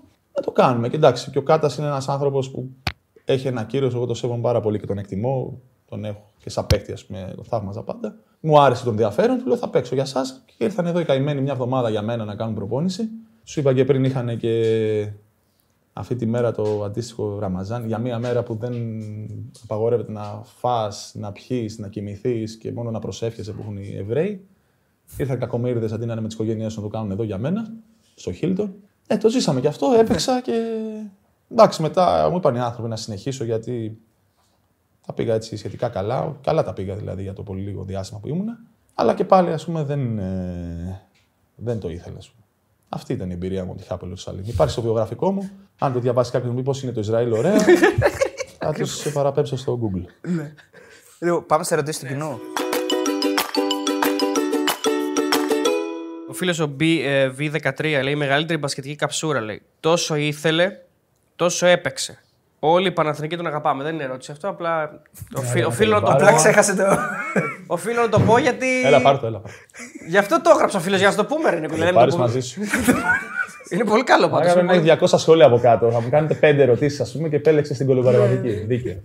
Ε, τώρα αυτή δεν ξέρω τι ερώτηση. Εντάξει, τώρα μην το πάτε σε επίθεση τώρα επειδή το λέω. Όχι, όχι, όχι. Αυτές που διάλεξα. Ε, ο Αλή από τον Μπαγκλαντές τι κάνει, λέει ο φίλος; Τώρα δεν ξέρω τι είναι. Άλλη. Είναι ιστορία, ναι, την έχω Δηλαδή, διαβάσει. ναι, με παίρνει κανένα τηλέφωνο που και που. Τώρα που έγινε και αυτός έτσι λίγο διάσημος. Αλλά το τηλέφωνο είναι δύσκολο με τον Αλή, φίλε. Ναι. Ε, δεν δεν καταλαβαίνω πολλά. ναι. Ε, α, μόνο ένα σ' αγαπώ, σ' αγαπώ και κλείνουμε. Από τον Μπαγκλαντές σε παίρνει. Όχι, ρε, δύο Μπαγκλαντές, εδώ είναι. με ελληνικό αριθμό. Φίλος ο Γιάννης λέει: Ποια ήταν η πιο συγκινητική στιγμή της ζωής σου που σε έκανε να αναθεωρήσεις; Συγκινητική στιγμή. Ε, εντάξει, νομίζω είναι πολύ προσωπικά αυτά τα πράγματα, αλλά αν με ρωτήσεις τι με έκανε να θεωρήσω. Ε, νομίζω, ξέρεις. Ε, κάποτε είχα μία σχέση που μου έλεγε πάντα. Είχα το ύφος στην αλαζονία και λοιπά και μου έλεγε. Εντάξει, Νίκο, είσαι μπασκεμπολίστα. Εγώ, ξέρεις, νόμιζα ότι ήταν κάτι πραγματικά σπουδαίο γιατί με γνωρίζει ο κόσμος. Βγάζε φωτογραφίες μαζί μου. Ε, και κάποια στιγμή κατάλαβα ότι είμαι απλά ένας μπασκετμπολίστας. Παίζω καλά ένα παιχνίδι. Κάποιοι με αγαπάνε, κάποιοι με μισούνε, αλλά οι περισσότεροι δεν δίνουν δεκάρα, φίλε. Άρα, οκ. Ένας φίλος λέει κομμουνισμός στην Ελλάδα ή ευρωπαϊκό ΠΑΟ στο ποδόσφαιρο; Αυτά είναι τα διλήμματα δικά σου. Ευρωπαϊκό ΠΑΟ στο ποδόσφαιρο. Δεν είμαι τόσο δογματικός. Νομίζω θα μπορούσα να τα απεξέλθω. Αλλά αυτούς που το θέλουν το πρώτο, τους θαυμάζω. Ο φίλος ο Αλέξανδρος λέει: Νίκο, ευχαριστούμε και πάνω απ' όλα γιατί ήσουν αληθινός και είσαι αληθινός.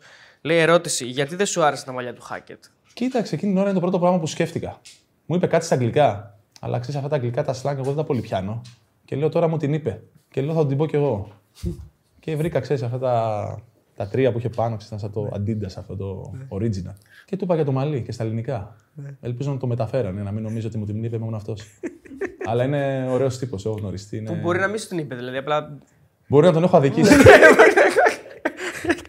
Ε, ο φίλος ο Τάσος ρωτάει αν θα μπλεκώσουν ποτέ με τα πολιτικά. Δηλαδή να κατέβεις υποψήφιος. Εννοεί μάλλον. Δεν σου κρύβω ότι είχα πρόταση και άμεση κανονικά με ραντεβού και έμεση από δύο κόμματα. Δεν ξέρω, φοβάμαι την όλη διαδικασία. Ούτε στο 15 μελέ δεν κατέβαινα. Ναι. Ποτέ. Ο φίλος ο Κωστής λέει: Υπήρχε ποτέ κάποιος παίκτης του Ολυμπιακού που ενώ στο γήπεδο ήσασταν αντίπαλοι να ήσασταν φίλοι στη ζωή; Κοίταξε, έχω καλές σχέσεις με τα παιδιά. Δεν είναι ότι. Ε, κοίταξε, με τον Πογρίνιο που μεγαλώσαμε μαζί, έχω άριστες σχέσεις. Είναι ίσως ο μοναδικός μου φίλος από το μπάσκετ και πάρα πολύ αδικημένος και υποτιμημένος σε όλα του. Μακάρι δηλαδή να το γνώριζε ο κόσμος καλύτερα να καταλάβει ας πούμε, ότι είναι σπουδαίο παιδί. Και φουλ Ολυμπιακός, δηλαδή ενώ το ακριβώς αντίθετο. Είναι, είναι full Ολυμπιακός. Έχει και κακά τι να κάνει. Ε, είναι το καλάθι με τη Φενέρ που δίνει τη νίκη στον Παναθηναϊκό μία από τις καλύτερες τιμέ σου. Λέει ο φίλος ο Χρήστος. Ναι, όσο αφορά την πασχετική μου ζωή, ναι. Είναι τι καλύτερε στιγμέ. Και γενικότερα έτσι δεν είναι. Είναι στιγμή που συστηματίζει. Τώρα έχουμε ακόμα ένα αστείο δίλημα, αλλά μου αρέσουν αυτές τι ερωτήσεις. Θα προτιμούσε να πήγαινε στον Ολυμπιακό και να έπαιρνε πέντε σερή Ευρωλίγκες ή στον Παναθηναϊκό και να χάσει αυτούς τους πέντε τελικούς από τον Ολυμπιακό; Εντάξει, αν απομονώσω το ένα κομμάτι χωρίς να αλλάξω την ερώτηση και μου έλεγε κάποιος θα ήθελες να πας να χάσεις πέντε τελικούς με τον Παναθηναϊκό Λίγκα. Θα νομίζω θα έδινα και ένα νεφρό. ε, ναι, ρε φίλε, να παίξεις τελικό Ευρωλίγα με τον Παναθηναϊκό υπάρχει κάτι μεγαλύτερο, ας πούμε. Το άλλο το κομμάτι είναι ιδιαίτερα τιμητικό. Δεν μπορώ να το απαντήσω γιατί νομίζω ότι δεν μπορώ να με φανταστώ με τη φανέλα του Ολυμπιακού. Υπάρχουν, υπάρχει και άλλο δίλημα. Δεν ξέρω, μάλλον απαντάς σε διλήμματα. Είσαι έτσι τέτοιος. Ε, ρώτα το εσύ και δεν τα τραπώ να σου πω όχι. Να σε ξαναπροπονήσει ο Τζόρτζεβιτ ή να έχεις για όλη σου τη ζωή το μαλλί του Χάκετ. Αχ, θα με σκεφτώ με το μαλλί του Χάκετ. Κοίταξε, επειδή γενικά το μαλλί μου, ρε παιδί μου, το ζωή δεν είναι εύκολο. Α, δεν ξέρω αν θα το έχω για πολλά χρόνια. Αλλά δεν έχω πρόβλημα και με τον τύπο, τον Τζόρτζεβιτς. Δηλαδή είναι. Πώς να σου το πω, έχει χτιστεί τόσο λάθος. Ναι. Επειδή δεν είχες πει τίποτα, όπως μας είπες, και νο- του, του μετέφεραν ότι. Ναι. Καλά, ένας του είπε αυτό το πράγμα. Μετά, εντάξει, οκ, με α, έδιωξε κάποια στιγμή, έδιωξε. Μου είπε δεν είσαι έτοιμος γιατί είχα το χιαστό. Κάτσε προπονήσου μόνος σου ένα μήνα. Τελικά του καλοάρεσε που έλειπα και με άφησε δύο, τρεις, τέσσερις. Αυτό ήταν το πρόβλημα. Ναι. Αλλά οκ. Θα ήταν ωραίο challenge να είχα τον Τζόρτζεβιτς ξανά. Το μαλλί του Χάκετ λίγο δύσκολο. Ο φίλος ο Ντάκ Καρ λέει ποιος ήταν ο, ο πιο δύσκολος αντίπαλος, δηλαδή ο αμυντικός που ήταν ο χειρότερος, που δεν ήθελες να, να σε παίζει. Αμυντικός. Κοίταξε στην προπόνηση νομίζω δεν ήθελε να σε μαρκάρει ο Γκίστ. Γιατί ξέρεις, ήταν μακρύς, ήταν γρήγορος, πηδούσε και ψηλά. Ε, γενικά εντάξει, δεν, δεν έβλεπα πολύ ποιος με μάρκαρε. Γιατί τα δικά μου θα έκανα πάλι.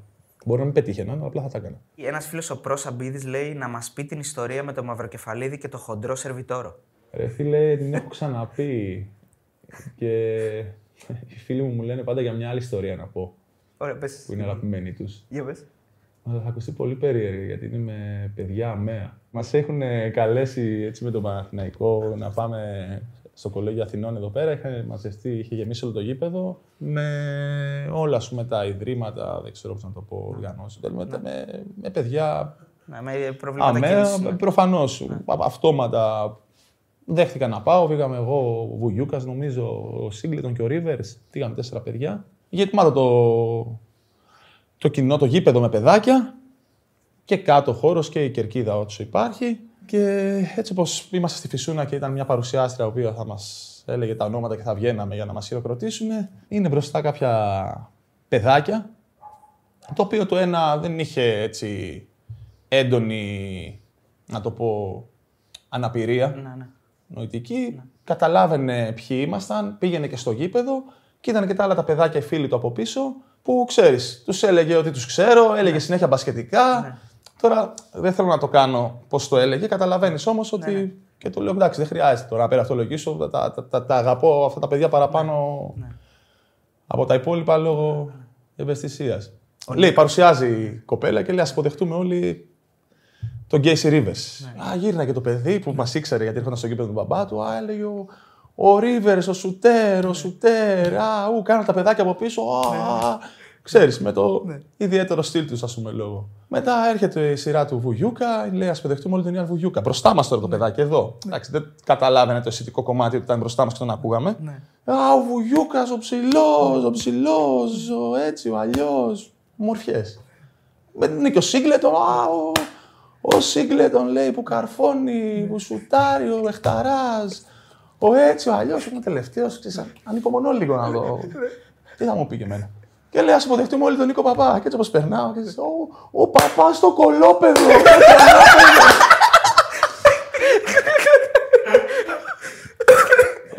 Φίλε, τον κοιτάω.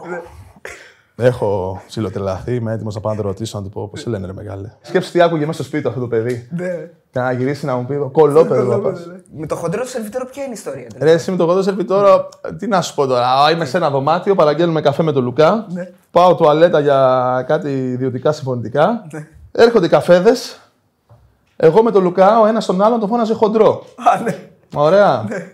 Γιατί τότε είχαμε τον Ιβάνο, μας έβαζε συνέχεια πρόστιμα άμα έχουμε 10 γραμμάρια παραπάνω και είχε ξεκινήσει το αστιάκι. Χοντρός εσύ, χοντρός εγώ κλπ. Χτυπάει η πόρτα λοιπόν της, της, ε, του δωματίου και μου φωνάζει ο Λουκάς. Άνοιξε ρε μαλάκα χοντρέ. και του λέω, βρε μαλάκα χοντρέ, ανοιχτά είναι γιατί την είχα ανοίξει. και ακούσα από μέσα, α, συγγνώμη. Και μπαίνει φίλε ένας τεράστιος. ο οποίος νόμιζε ότι αναφερόμασταν στο ίδιο. Το χοντρέ άνοιξε, μαλάκα χοντρέ είναι ανοιχτά. Λέγατε και κάνει- αυτόν. Ναι. Και μας λέει, αχ, συγγνώμη. Και μπαίνει για να δίνει τους καφέδες. Εντάξει, νομίζω ο Λουκάς πόσες θα του σα- δώσει ένα εικοσάρικο μπουρμπουάρ εκεί για να ξεπληθεί από τις τύψεις του. Αρκετοί φίλοι εδώ ρωτάνε την ίδια ερώτηση, θα τη- θα τη μεταφέρω με τον ίδιο τρόπο. Ότι ποια είναι η άποψή σου για, τον, ε, για το βοτανικό, για την τοποθεσία του νέου παν- του γηπέδου, γιατί είσαι Παναθηναϊκός και ασχολείσαι μ, γενικά. Εντάξει, νομίζω ότι ήρθε η ώρα του Παναθηναϊκού να αποκτήσει ένα γήπεδο κόσμημα όπως έχει και η ΑΕΚ πλέον και ο Ολυμπιακός. Αν είναι δυνατόν ο μεγαλύτερος σύλλογος της Αθήνας να μην έχει κάτι ανάλογο. Τώρα, αν με ρωτάς, εντάξει, υπάρχουν οι ρομαντικοί που θα ήθελα να είναι στη λεωφόρο. Οκ. Και εμένα θα μου άρεσε να ήταν στη λεωφόρο. Αλλά εντάξει, πρέπει και αυτός ο ρομαντισμός καμιά στιγμή να επικρατήσει έτσι η λογική. Να καταλάβουμε ότι ήρθε η ώρα να αποκτήσει γήπεδο. Τώρα, το που θα είναι, θεωρώ αυτή τη στιγμή, αν δεν είναι φυσικά στον Πειραιά ή δεν ξέρω εγώ στην Πάτρα, παίζει δεύτερο ρόλο. Ενιαίο εκεί, το Παναθηναϊκό; Θα ήταν ιδανικό, θα ήταν ιδανικό να είναι όλα τα τμήματα εκεί. Μακάρι να υπάρχει καλύτερη επιλογή. Μακάρι να μπορέσουν να κάνουν στη λεωφόρο κάτι ανάλογο, αν υπάρχει πλάνο. Ένας φίλος λέει, ο Γιάννης, λέει: Επειδή δεν μας στα λόγια σου, μια ξεκάθαρη απάντηση. Ένιωσε να σμπρώχνεται σε τελικούς Α1. Προσοχή δεν σημαίνει, λέει, απαραίτητα ότι πήρε πρωτάθλημα λόγω αυτού. Ο Παναθηναϊκός λες. Ε, κοίταξε να δεις, θεωρώ ότι πάντα ένιωθα ότι η έδρα έπαιζε σημαντικό ρόλο, γι' αυτό και το πλεονέκτημα ήταν ε, πάρα πολύ σημαντικό. Δηλαδή και οι διαιτητές είναι άνθρωποι, έτσι. Μπαίνοντας σε ένα γήπεδο στο ΆΚΑ που έχει 20.000 με την ατμόσφαιρα και αυτά, σε πιάνει λίγο άγχος, μπορεί να παίξει έδρα πια συνέστητα. Και στο σεφ έχω νιώσει να δικούμε, άμα με ρωτάς. Δεν σε ρώτησε. αλλά- Κοίτα. Δεν το πας καλά εσύ. Στην, στην είπα Μά- γιατί- Μάριε, δεν τους- πραγματικά δεν έχω νιώσει γιατί είμαι μέσα στο γήπεδο με 200 φυγμούς ότι πω πω μας δίνουν κάποιο δώρο. Αλλά βλέποντας ένα μάτς τέτοιο μπορώ να καταλάβω ότι έχουμε πάρει σπόρια. Ο φίλος ο Νίνη λέει: Αν έπρεπε να διαλέξεις οπωσδήποτε, τι θα προτιμούσες να είσαι; Ένα από τα τρία. Διεφθαρμένος συστημικός δημοσιογράφος. Δύο. Ακροδεξιός. Ή τρία. Ολυμπιακός. Οπωσδήποτε ένα από τα Πολύ τρία. καλό δίλημα. τρίλημα. Πω, πω. Εντάξει, το Δέλτα είναι νεκρός, τι είναι. Κάτι Δεν, δεν το δίνει ως επιλογή. Ναι. τέτοιο. Όχι ρε εσύ. Ε, νομίζω ότι... Το νεκρός θα διάλεγα με Νομίζω το παδικό είναι πιο κάτω από την ιδεολογία μου. Δηλαδή νομίζω ότι μάλλον ένας πάρα πολύ ωραίος τύπος Ολυμπιακός θα είναι. δηλαδή, ε, ε, ακόμα και εδώ δεν διαλέγεις να είσαι δημοσιογράφος. Διεφθαρμένος. Διεφθαρμένος μου. Διεφθαρμένος, συστημικός. ε. Κοίταξε, βλέπεις, ο Τράγκας άφησε πολύ πράγμα. ε, α, α, Είναι, είναι 50-50. μη σου πω διεφθαρμένος συστημικός δημοσιογράφος Ολυμπιακός. Ε, τελικά λέει ο φίλος Τι παίχτηκε το 3-on-3 με Φάνη Ράπτη και αντιπάλους κάτι άμπολο από την Αμερική; Δεν ξέρω, ήταν και θέμα χορηγιών. Δεν τον άφησε το Λεμπρόν η Nike γιατί είχε αντίντα ο Χάρντεν και, και πλέχτηκε κάπου εκεί. Νομίζω ήταν ε, γραφειοκρατικό. Κάποια στιγμή θα γίνει. Ε, να μας πει, λέει ο Θάνος, για το πέρασμά του από τον Πανιόνιο και γνώμη αν έχει για τη νέα προσπάθεια που γίνεται στο Σύλλογο με την επιστροφή του Φάνη Χριστοδούλου. Ε, Έχω ακούσει ότι γενικά γίνεται μια προσπάθεια να επανέλθει ο Πανιόνιος. Μακάρι να φτιαχτεί και το γήπεδο. Άλλο ένα σωματείο που συμπαθώ ιδιαίτερα διότι έχει έτσι προσφυγικές ρίζες και μου αρέσει πάντα και ο κόσμος του και οι απόψεις τους. Ο Φάνης σίγουρα είναι ένας και άνθρωπος αυτός, αλλά και αθλητής, ο οποίος για μένα είναι σημαία του Πανιωνίου και είναι καλό ότι επέστρεψε και μακάρι να επιστρέψει και ο Πανιόνιος και το εννοώ. Για το τέλος, εγώ δεν έχω άλλη από εδώ. Απλά είναι και μια ερώτηση δική μου που κάνω σε όλους τους αθλητές. Ε, υπάρχει κάποιος ο οποίος στην πορεία των χρόνων στην... και, στα, και στα ξεκινήματά σου να σε, να σε ξεφτύλισε, ας πούμε, να σε διέλυσε αγωνιστικά προφανώς μιλάω. Δηλαδή να σε έκανε να αισθανθεί Είσαι τόσο περήφανος για αυτή την ερώτηση που την κάνεις σε όλους τους αθλητές. παντού, παντού. Να σε όλους. Αν είναι τρομερό, δηλαδή την έχεις έτσι ξεχωρίσει και λες αυτά την κάνω Ε, σε όλους. 100%. Μανιέρα την Είμαι έχεις. περήφανος. Και πες από που την ξεπατήκωσε. Από Αμερική. Δηλαδή δεν καν δικιά σου. Το κάτοικια μου, ναι, αλλά Την έχω, αντέγραψες κιόλας. έχω την τιμιότητα να το παραδεχτώ όμως. Αυτό με την τιμιότητα ξαφνικά, δηλαδή. μας έχει φάει, μαλάκα. Λοιπόν, με ξεφτύλισε κάποιος όταν ήμουν μικρός; Όχι, ποτέ, οποτεδήποτε, ρε παιδί μου. Ένας ένας αθλητής που να σου έμεινε. Ότι κοίτα να δεις αυτός με, με ξέσκησε. Πρέπει να, πρέπει να δουλέψω πιο πολύ. ας. Που να σου. ε, που- που Το ρήμα το κίνητρο. ξεσκίζω, ρε φίλε, είναι τόσο διφορούμενο που δεν με ξέσκησε κανένας, φίλε. Κοίταξε να ξέρεις ότι σε μονά και λοιπά πάντα ήξερα που με παίρνει. Επέλεγα δηλαδή. Αν με ρωτήσεις, πάντα έχανα από ένα παλικαράκι στην Εδιψό, το Μάκη τον Κιαπέκο, ο οποίος ήταν μεγαλύτερος και λοιπά, ήταν ο πιο μπασκετμπολίστας και έπαιξε το παιδί Α2, είχε πολλούς τραυματισμούς. Μόνο αυτός με κέρδιζε. Αλλά αυτό ξέρεις, μένει στην Εδιψό, δεν το βγάζεις πουθενά. Δεν έχω από άλλους αθλητές και αυτά, ξέρεις, δεν μετά στην πορεία δεν, δεν με ένοιαζε και τόσο για να πω, πω, πω μαλάκα, με ξέσχισε, με διέλυσε. Εντάξει. Σίγουρα θα υπάρχουν. Ε, σίγουρα, μαλακίζε, αν και αν υπάρχουν. Ο okay. φίλο ο Μουγιάκος λέει τον κόκορα, τον κρασάτο, τον πλήρωσε ο Μπόγρης. Τι εννοεί; Μ, Κάτσε μην είναι για αυτός που το έχει το μαγαζί τώρα αυτός και που με κάποια μαλακία. Δεν πρέπει να πιστόλιασε τύπος φίλε για ένα πιάτο φαΐ. Δεν ξαναπήγε. Αλήθεια. Ρε φίλε, πηγαίναμε σε ένα μαγειρευτό και φάγαμε και κάποια στιγμή φεύγει ο Γιώργος, έρχεται να πληρώσει, να μου ζητήσει λογαριασμό και μου λέει δεν πλήρωσε ο Γιώργος. Ο κατά τα άλλα Γιώργος Λάρτς δεν είναι τέτοιο. Ξεχάστηκε. Και λέω, κάτσε ρε μαλάκα, λέω, τι μου φτιάξε. Λέω, εγώ αυτό πήρα, λέω να το πληρώσω. Το άλλο λέω την άλλη φορά, γιατί πήγαμε θαμώνε. Ε, για αυτό το δεκάρικο κάποια στιγμή λέγαμε, ας πω τώρα, του χρωστάμε και ένα δεκάρικο. Γάμισε το, άστο. Δεν πήγαμε, έχουμε φεσώσει ένα μαγαζί στη Νέας Σμύρνη. Έχουμε αφήσει ένα δεκάρικο χρωστάμε. Μετά από δύο χρόνια καταφέραμε να κάνουμε μια συνέντευξη. Ξεκίνησε λάθος. Βάλατε φωτογραφία στο Instagram που, όπως σου είπα πριν, είναι η μόνη που έχω κάνει απόκρυψη από, από το φάκελο. Ξέρεις, με Κάτσε τα στο γκάρουν. Ναι. επιλέξατε αυτή. Ναι. βαριέσαι. Πριν σου λέω κιόλας, μην ανεβάσεις φωτογραφία με το σκύλο. Σου λέω, ε, είναι τσαλακωμένη η μπλούζα, φαίνομαι χοντρός. Ξαφνικά κοιτάω ταγκαρισμένο. Δεν έχω πρόβλημα που με γράφει στη, στη σου. Συγγνώμη. Πρόβλημα έχω να μου λες ψέματα, καταλαβέ. μην μου πεις ότι δεν θα την ανεβάσω, μην μου απαντάς. ε, από εκεί και πέρα, σας είπα, τέσσερις ώρες έχω δουλειά. Μην αγχώνεσαι, θα πάει γρήγορα. Όσο πάει, είναι πέντε και μισή. δεν σας ενδιαφέρει η δουλειά μου. Το καταλαβαίνω. Σε ενδιαφέρει μόνο δική σας. Παρ' όλα αυτά, πέρασα καλά. Παράπονο δεν έχω. Ε, Φάνηκε αυτό. Σωστό. Ευχαριστούμε πολύ για τον χρόνο. και εγώ ευχαριστώ να είστε καλά.